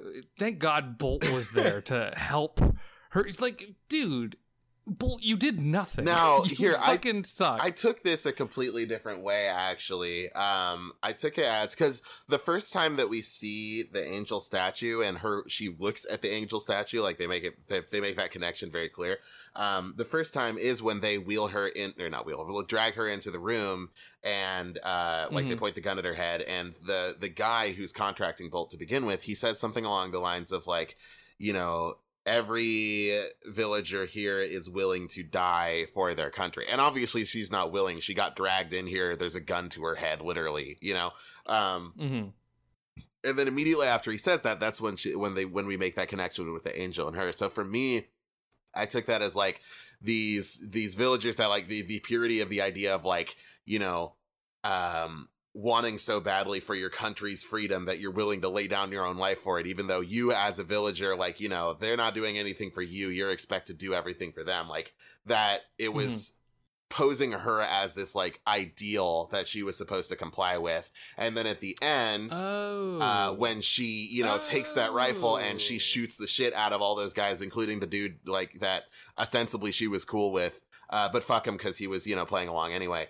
Um, like Mhm. she shoots up everybody, the the wings come off, and now she is she has gone from being an ideal to being a person. Like a real life person with agency and stuff. And when he puts her on the table, it's, you know, the distinction between putting her on the table versus putting her on the mantle where she's just a decoration. Okay, I, you know what? I think you read that right. That seems correct. Like I, I, I didn't have that earlier interpretation. Like I did, I just missed it. Mm. Um, I guess or something. I didn't see it, and I, I, I think, I think that's more accurate. And you know, I'm gonna give the episode credit in that case because I think that's kind of good. Because I liked that in this episode they were kind of going for like nobody's a good guy Right. so they they leaned into it and i think while maybe it's not my favorite plot line like i think they they did an all right i think that's i think that's what happened i think you're right i think that's the the that's the proper read i think i misread it And in the interest of, you know, being perfectly fair and honest here, like I only picked that up because I went back and watched a couple scenes because like I mean, I'm serious when I say like the my brain is resisting this show so badly. Like it wants nothing more than for me to look away. So like there's times towards the end of an episode where I'm like, wait, why the fuck did this happen? Why the fuck are we here? Who are these people? And I have to go back and kind of Mm. cobble it back together. So that 100% happened with that episode. Uh, like I rewatched those scenes a couple of times. you you had the better you had the proper viewing experience of the show because while I was still like thinking maybe the show is gonna be good, you you you went back, you watched the proper scenes because you thought the show was terrible. um okay. Now I do wanna I that makes me feel a lot better about this episode. Mm.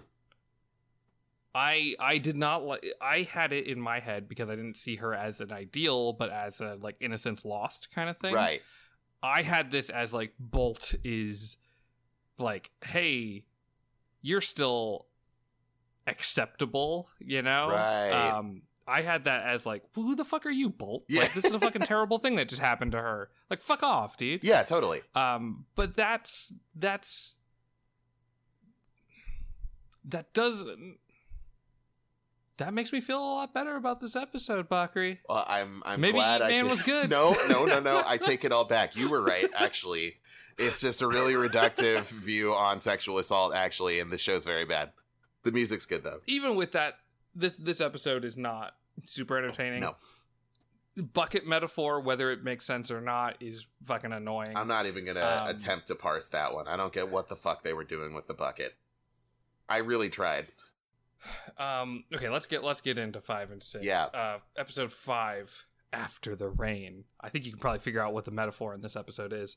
A dancer at a nightclub has big dreams she wishes to chase. Running into Bolt one rainy she does not run into Bolt. Running into Bolt one rainy night might be the catalyst to change her destiny. Fuck that description. Uh, Bolt sucks so hard in this episode. Doesn't she? I mean, she doesn't like physically run into him, but like she walks past him as she's on her way to work, right? So the episode is like she's a stripper at this nightclub, I Mhm. guess, and um, there's like some internal pol- politics happening in there. She seems like a nice enough person. She goes outside, she sees Bolt, and he's just standing there in the rain, and she's like, um, she sees him when she enters, then she sees him when she gets out, and she's like, hey, don't um just stand there, like you know. Hey, come home with me. You know, get out of the rain and all that Yeah. and and Bolt's just standing there. He's just standing there for no fucking reason. He's just there, and all I'm thinking about is like a better character. Maybe not a fair comparison, but like Spike Spiegel from Cowboy Bebop. Like he would be he would be entering the place, and maybe he'd have a cold from the rain, or um, you know, he'd have a reason to be interacting with these characters. Bolt is just like a fucking NPC. He's just there, and somehow she's gotten involved with him. But some he's And- supposed to be the player character is the thing. He's supposed to be the not NPC. She's supposed to be the Oh, and that's- NPC. and yeah, and that's the thing that drives like of of all the episodes, like this this the this woman protagonist of this episode has like she's got this like uh, cat that she feeds at the strip club, and so like it makes sense that she would take in Bolt. Um, there's this fucking inane just drove me up a fucking wall scene where she tells Bolt they're in her place. She tells Bolt her fucking backstory, and then she's like, "Why did you become a mercenary?" He doesn't answer. her. Yeah. Why did you do this? Doesn't answer her, and she's just like, "Oh, I, I can't not fuck him." Like it's.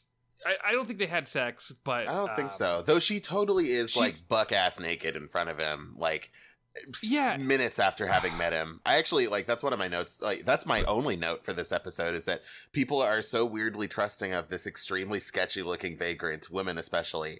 Like that dude Yeah. looks like someone who would skin a woman alive, and anyone who runs into him is like, "Hey, bud, you want to just come into my house and watch me get naked?" Like it's totally fine.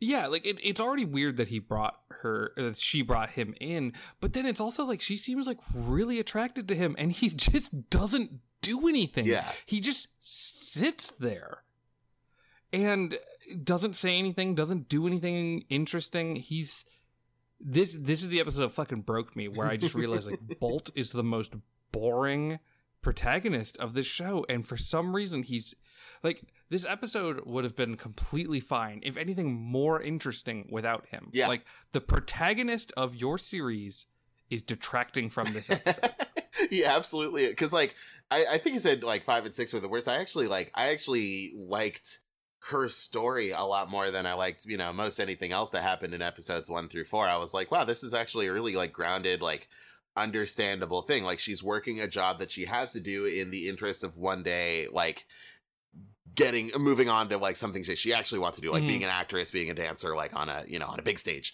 um but she feels indebted to the owner of the strip club uh who took her in she also refers to him as father at one point i wasn't sure if that was like an adoptive thing or like if he was actually her dad um it's, it's real tough to tell with this show. Yeah. it's i mean this was translated a very long time ago and you know what maybe if if you know if bolt fucking talked back at some point then you know she would have opened up a little more and we'd know these things but he didn't Mhm. so Mhm. i often call this like drive syndrome like you, you ever seen the movie drive yeah yeah Yeah, you know how like despondent all their dialogue is? Like they'll just kind of be standing staring at each other for 30 seconds and Ryan Gosling goes like, Mhm. "You want a toothpick?" Like that kind of thing. Like it just kind of makes no sense. They just kind of talk to like set a scene or something like that. It's like that but like not as good. yeah I, I i like drive a lot Same. I like Drive a Um, lot, but it yeah. And but it, but like that character that doesn't say anything he's in a world of characters that don't really talk a lot. Like the Mhm. characters that talk a lot fucking get murdered in that sh- uh, movie. Yeah. like there's there's there's some interesting storytelling there.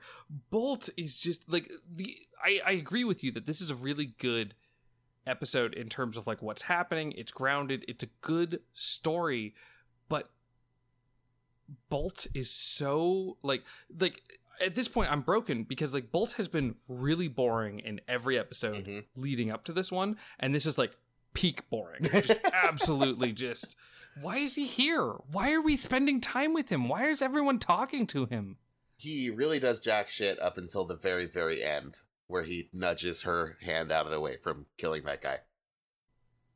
which yeah it's like and then she like learns everybody learns a lesson like wait a so no fuck fuck that. Fuck fuck that scene. Fuck fuck everything about that. That's i don't even care if it works. It's so goddamn like forced it feels like to me. That's also like one of the weaker like visual metaphors I think of the of the six episodes we watched is like so she she brings this knife and we know she's been planning this for a while because we see the knife fall out of her her cabinet the first night that Bolt stays the night there. Um, she takes the knife and she's Mhm. gonna go stab quote unquote dad like the owner of the strip club, um, and she's running at him with the knife ex- uh, extended and Bolt kind of pushes her arm to the side so that she misses and instead collides with the mirror behind um, the guy she was going to kill. And um, yeah then the the first scene we see afterwards, like after the dust settles, so to speak, is the knife is plunged into the mirror. She's still holding it, and you see herself standing there like you see her reflection with the knife in it as though she has just murdered a part of herself by attempting to kill this guy uh, and like I don't know what that's supposed to be. Her innocence, her uh, status as not a killer. Like I get killing people is bad, Yeah. and she could have probably just quit. But like also, I don't know. It just felt really like out of the ordinary. It's like don't kill your boss if you don't like your job. Don't do that. I guess that's the lesson. And yeah valuable no, lesson to take home, I'm sure. But still, yeah you got the whole broken mirror and whatnot and it really like it focuses on it for like a while Yeah. and it's like i get it you know but it's just like this is this is the whole reason fucking bolt was in this episode just to give that little push. all right yeah yeah i don't know he he does he does nothing in Mhm. this um in this otherwise good story I Honestly. I would have You know, watched. fucking- I would have watched the full twelve episodes about like uh, about a you know a dancer working in a stri- in like a seedy bar trying to make it into stardom, and she's living in like this sort of like you know kind of grungy cyberpunk world, and like she's got this sort of like light romance with the lighting guy, and like all this stuff. It's like I'd watch a full twelve episodes about just those two if you keep fucking Bolt whatever his name is the fuck away from it. yeah yeah just just do not include him Yeah. at all and it's a good it's a good fucking show Yeah. Um, unfortunately, it's kind of the case with every episode. like, don't include Bolt. Just he shouldn't be there. He doesn't add anything. Yeah. Except in episode two, where he has a laser gun, and that was cool. Mm-hmm. Um, all right, so let's let's get into the final episode here. The gene window. A woman enlists Bolt's help in hunting down an item her father left behind for her. The job leads them to what is ostensive. Obs- oh my god, this is too hard a word for me Ostensibly. ostensively a garbage dump, but it's so but is so much more beneath its surface. Mhm. So this episode starts off with a silhouette of a kid running and laughing. for like a fucking And- minute for like a full 60 seconds I I I started to time it out, and it is yeah, it's over a minute. Yeah. it's close to a minute and a half, and that might not seem super long, but just just sit for like a minute, just like you know, like set set an alarm and just sit there. Like it's a long fucking time, Yeah. and it's just ha ha ha ha ha ha ha. there's like music ha, box ha, ha. stuff playing in the background Yeah, no dialogue, no nothing, nothing to break it up. Yeah. It's just a kid running, laughing. and and so you gather from that that like this kid is really important like whatever's happening here is like the main theme of the the episode otherwise why would they make us Mhm. watch it for 90 seconds um and i didn't really feel like that was the case actually and, and and there's there's a direct comparison because you have so the kid is running and then after 30 years when it's done running um the what happens? There's an explosion and then you see a person running. Yeah. like a, a lady running. And it's like okay in my brain i'm like okay so those are those are the same person. You're showing them both running. Yeah, yeah. there's a there's a connection there. Um and there kind of is. I'm gonna be real um i've really tuned this fucking episode out Dude, at same. point Dude, straight up. I remember itty bitty bits and pieces from this, but like so little. I still Okay. couldn't tell you why they took their clothes off at the end. i can't either and then at the end it goes back to the kid and it's kind of like okay maybe she survived and the kid is like her and bolt's kid did bolt die I don't know. I didn't really watch this episode that closely. It's like again, Bolt is there. But they mention in And like an epilogue kind of thing that they found her clothes in her body. Um so, because there's yeah. the clone there and he has her leave the clothes there and that somehow survives the blast Oh. enough that people can th- think that they survived. Right. Um, That doesn't explain why Bolt was naked though. It it doesn't, and maybe we fucking find out in a later episode that like Bolt can eat explosions or something, or I I just I couldn't fucking care. I hope that's the case. um, at all. the The gist of the episode was like kind of interesting, but kind of forced. Is like this woman is like living her life, and then she realizes that like she's just like a clone. Like there are a bunch of her, and so Mhm. she makes it her mission to kill the other clones. Mhm. Um, I'm not even sure if they had a good reason for it. I think we can kind of skip over this one. Uh, Again though, bit. that's another really cool idea that Bolt completely ruins with his presence. Is just Mhm. dopey ass just standing there like I don't know, just you wanna go you could take off your clothes, let's just let the bomb explode. Alright. that's the gist of this whole fucking show. Like any any good that this show does, like there are absolutely some very interesting things going on. There's even some things that now that we've discussed it, I didn't even see Mm. clearly. Like well well done your your figuring out of the angel motif better than me. And it's, it's it's so close to being like good and interesting, but Bolt Crank is the worst protagonist. which such a goddamn shame like that's that that was really teeing them up for success. Like you his name's bolt crank. Okay fuck yeah. He's his main Yep. power is eating guns. Also cool.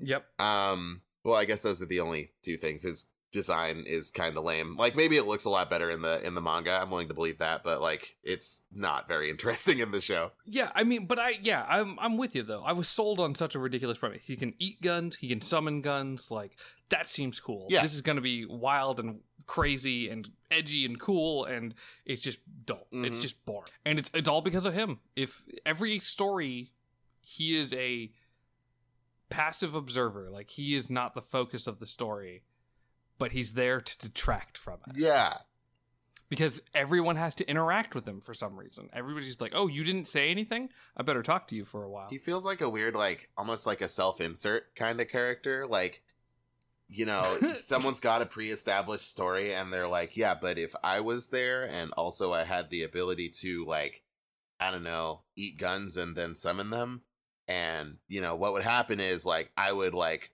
fuck the female protagonist of this story and then shoot somebody, and it'd be really, really cool." Yeah, there'd be like this sexy lady in a bathtub, and then these mafia guys would come in, and I would summon my gun and shoot all of them. Yeah.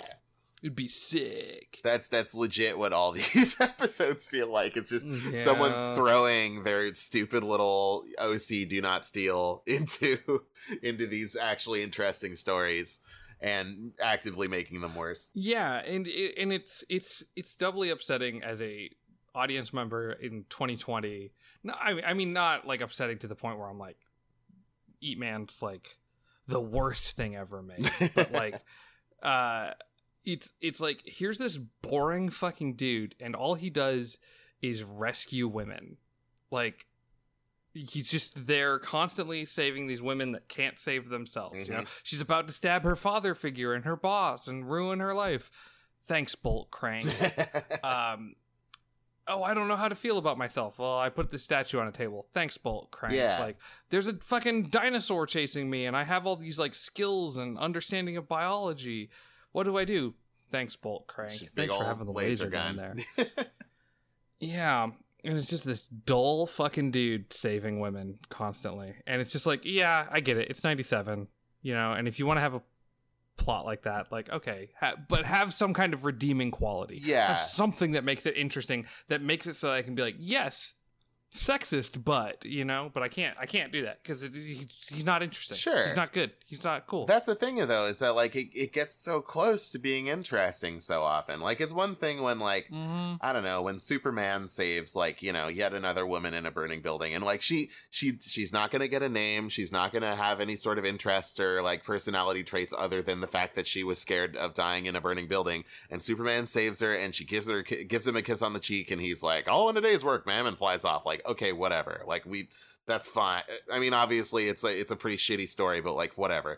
This thing, like, it gives us an interesting character in an interesting setting with an interesting problem, and then just Bolt Crank shows up and is like, I don't know, just uh, shoot this guy. And she's like, Thanks, Bolt Yeah, Crank. guess- You want to have sex? And he's like, Nope. And then they just, that's just it. Hey, Bolt Crank, you want to do this job? No, I don't do jobs. That's a job for somebody who does jobs. I don't do jobs. But there's a woman in danger. I guess I'll do this job, but I'll probably shoot you in the process. hmm You'll get yours Yeah. eventually. you are Yeah. statistically likely to be shot by me in this Mhm. episode. God, God, this show. Yeah. Um, and uh I mean the music's good. Like there there's a lot of like yeah, content to it, you know, like the the visuals and the audio that's like that makes me wish those were going along with something a lot more interesting. Like really it, it's it's Yeah. it's something that's let down by its story and not necessarily its it's um you know the audio or visuals or anything like that and ordinarily like one would blame the author of the source material right but like as we established like the manga is such a different story so it's just like you know why did you make this if you were going to make such a limp dick story out of it you know yeah. It, it seems like they really wanted to rely on like, well, we can tell a visual story, so like everything else will kind of fall in line. Yeah. you know. And this is '97, so this is like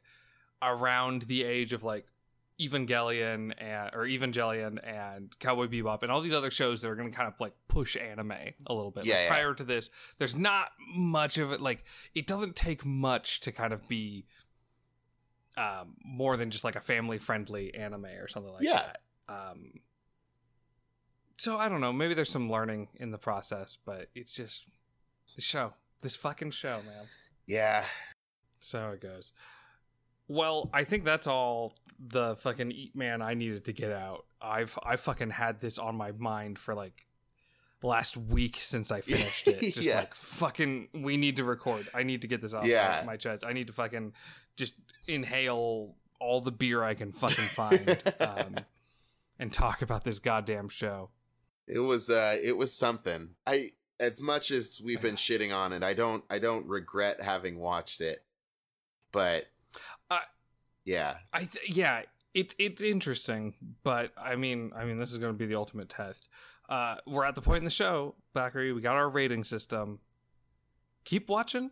no Eh? no it's Total gar- it's total garbage. garbage it's absolutely garbage. total It's garbage. no garbage, i would yeah. never i would It's never garbage. recommend You- anybody watch this Yeah, you. It, it really is a fucking slog. I mean, like I said, with episode six, I just fucking I could not like. I was just I had to watch the episode. I didn't fucking. It was had subtitles. There's no dub of this show Yeah, that oh I'm no aware of. no way no way And I still fucking tuned it out. I still fucking couldn't pay attention to it. honestly i would say like i don't know pull up like a if there's like a if some preteen at some point made a like an amv of this anime to like linkin park watch that you know? Get Yeah. get like three minutes of the of the series visuals in because it's got some cool stuff going on.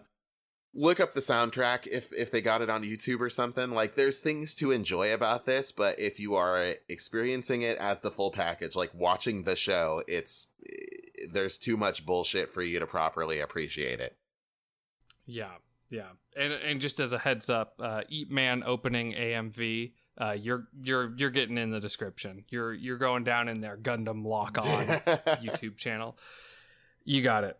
Somebody actually made an AMV. you act, did you just show. look that up and that's actually I just I looked up Eat Man AMV and it was there. well shit. It might be it might be Eat Man ninety eight though, so ah, we'll see. maybe. Well, either way, Maybe that's the good. Maybe that's the good AMV content. I guess we'll find out. Um, but yeah, so we're yeah that that brings us to the end of it. I think. Yeah. that brings us to the end. So what? Let's. I wrote it down. What are we watching next week? Oh, or fuck. next week, next episode. This is not coming out on a weekly oh basis. no way. If anyone has figured that out, Uh, yeah, we're looking at we're looking at doing like one a month for right now, and you know maybe when we hit our groove, we'll get we'll get to like a bi-weekly kind of thing. But yeah, once a month is looking like our current schedule. Yeah. Hopefully, I mean, knock on goddamn wood. True. I mean, I don't have any. We don't have any faith to believe that 2020 is gonna fucking calm down. No. but assuming it does, which is a stupid thing to do, yeah, we're aiming for once a month at this point, maybe more. Yeah, totally. Um, that being said, I think we're looking at Tower of God for our next our next series. Hell yeah, I wrote it down just in case. Perfect. Uh, yeah, Tower of God. It's it's kind of a newer one. It's based on a uh, Korean comic that out of a website called Webtoons that I'd always heard really good things about, uh, and now it has an anime thanks to Crunchyroll. I think. Yeah. or probably more thanks to the animators that made it. So Quite uh, that's so. what we're watching next time. Yeah. Well, so it's our first. It's going to be our first um manhwa adaptation. We can There you we go. can Nice. watch them climb the climb the tower and meet God. So if you want to have a better idea of what we're talking about, what's going on, um, and just kind of join in on the discussion to a certain extent, uh, or yell at your podcast, uh, watch the first six episodes of Tower of God because that's what we're going to be doing. Yeah. Um, so that wraps up Battle School Dropouts. Um, we're on YouTube. This is where we're going to be posting our stuff for a while. Yeah. So if you like it, fucking subscribe. Um, uh, you can follow me if you want updates on the show or have questions or anything. I'm Hentai Pizza Lord. And I am Bak Fu with two U's, so like B A K F U U. Perfect. Yeah, you can you can ask us. Though I mean, honestly, you're probably my friend. And hey, Yeah. thanks for listening. I really appreciate you making it this far. Yeah, this is like two hours of us talking about something that you probably didn't watch. So, like, if you made it to the end of this, like, whoever you are, person who definitely knows this in real life, like, you know, good looking out. Appreciate that. Yeah. No, it's it's nice that you made it this far. Yeah. Um, yeah, I'm just gonna. I'm man. I can't believe we just hit two hours. Our podcast is getting a little long. Um, I'm just gonna assume that we had like a 20 minute piss break somewhere. Yeah, something like that. We're at we're at two. I, I've got two seventeen, two hours seventeen minutes twenty five seconds. I don't know what you're looking at right now, but yeah, I, I got I got about the same. yeah, we're really really Well- going on this. We had a lot to say about about uh, Eat Man. yeah, yeah, man. Fucking way too much for how nothing this show fucking is. Very true. God damn it. Um, All right, well, we'll see y'all in the next episode. Yeah, thanks for listening.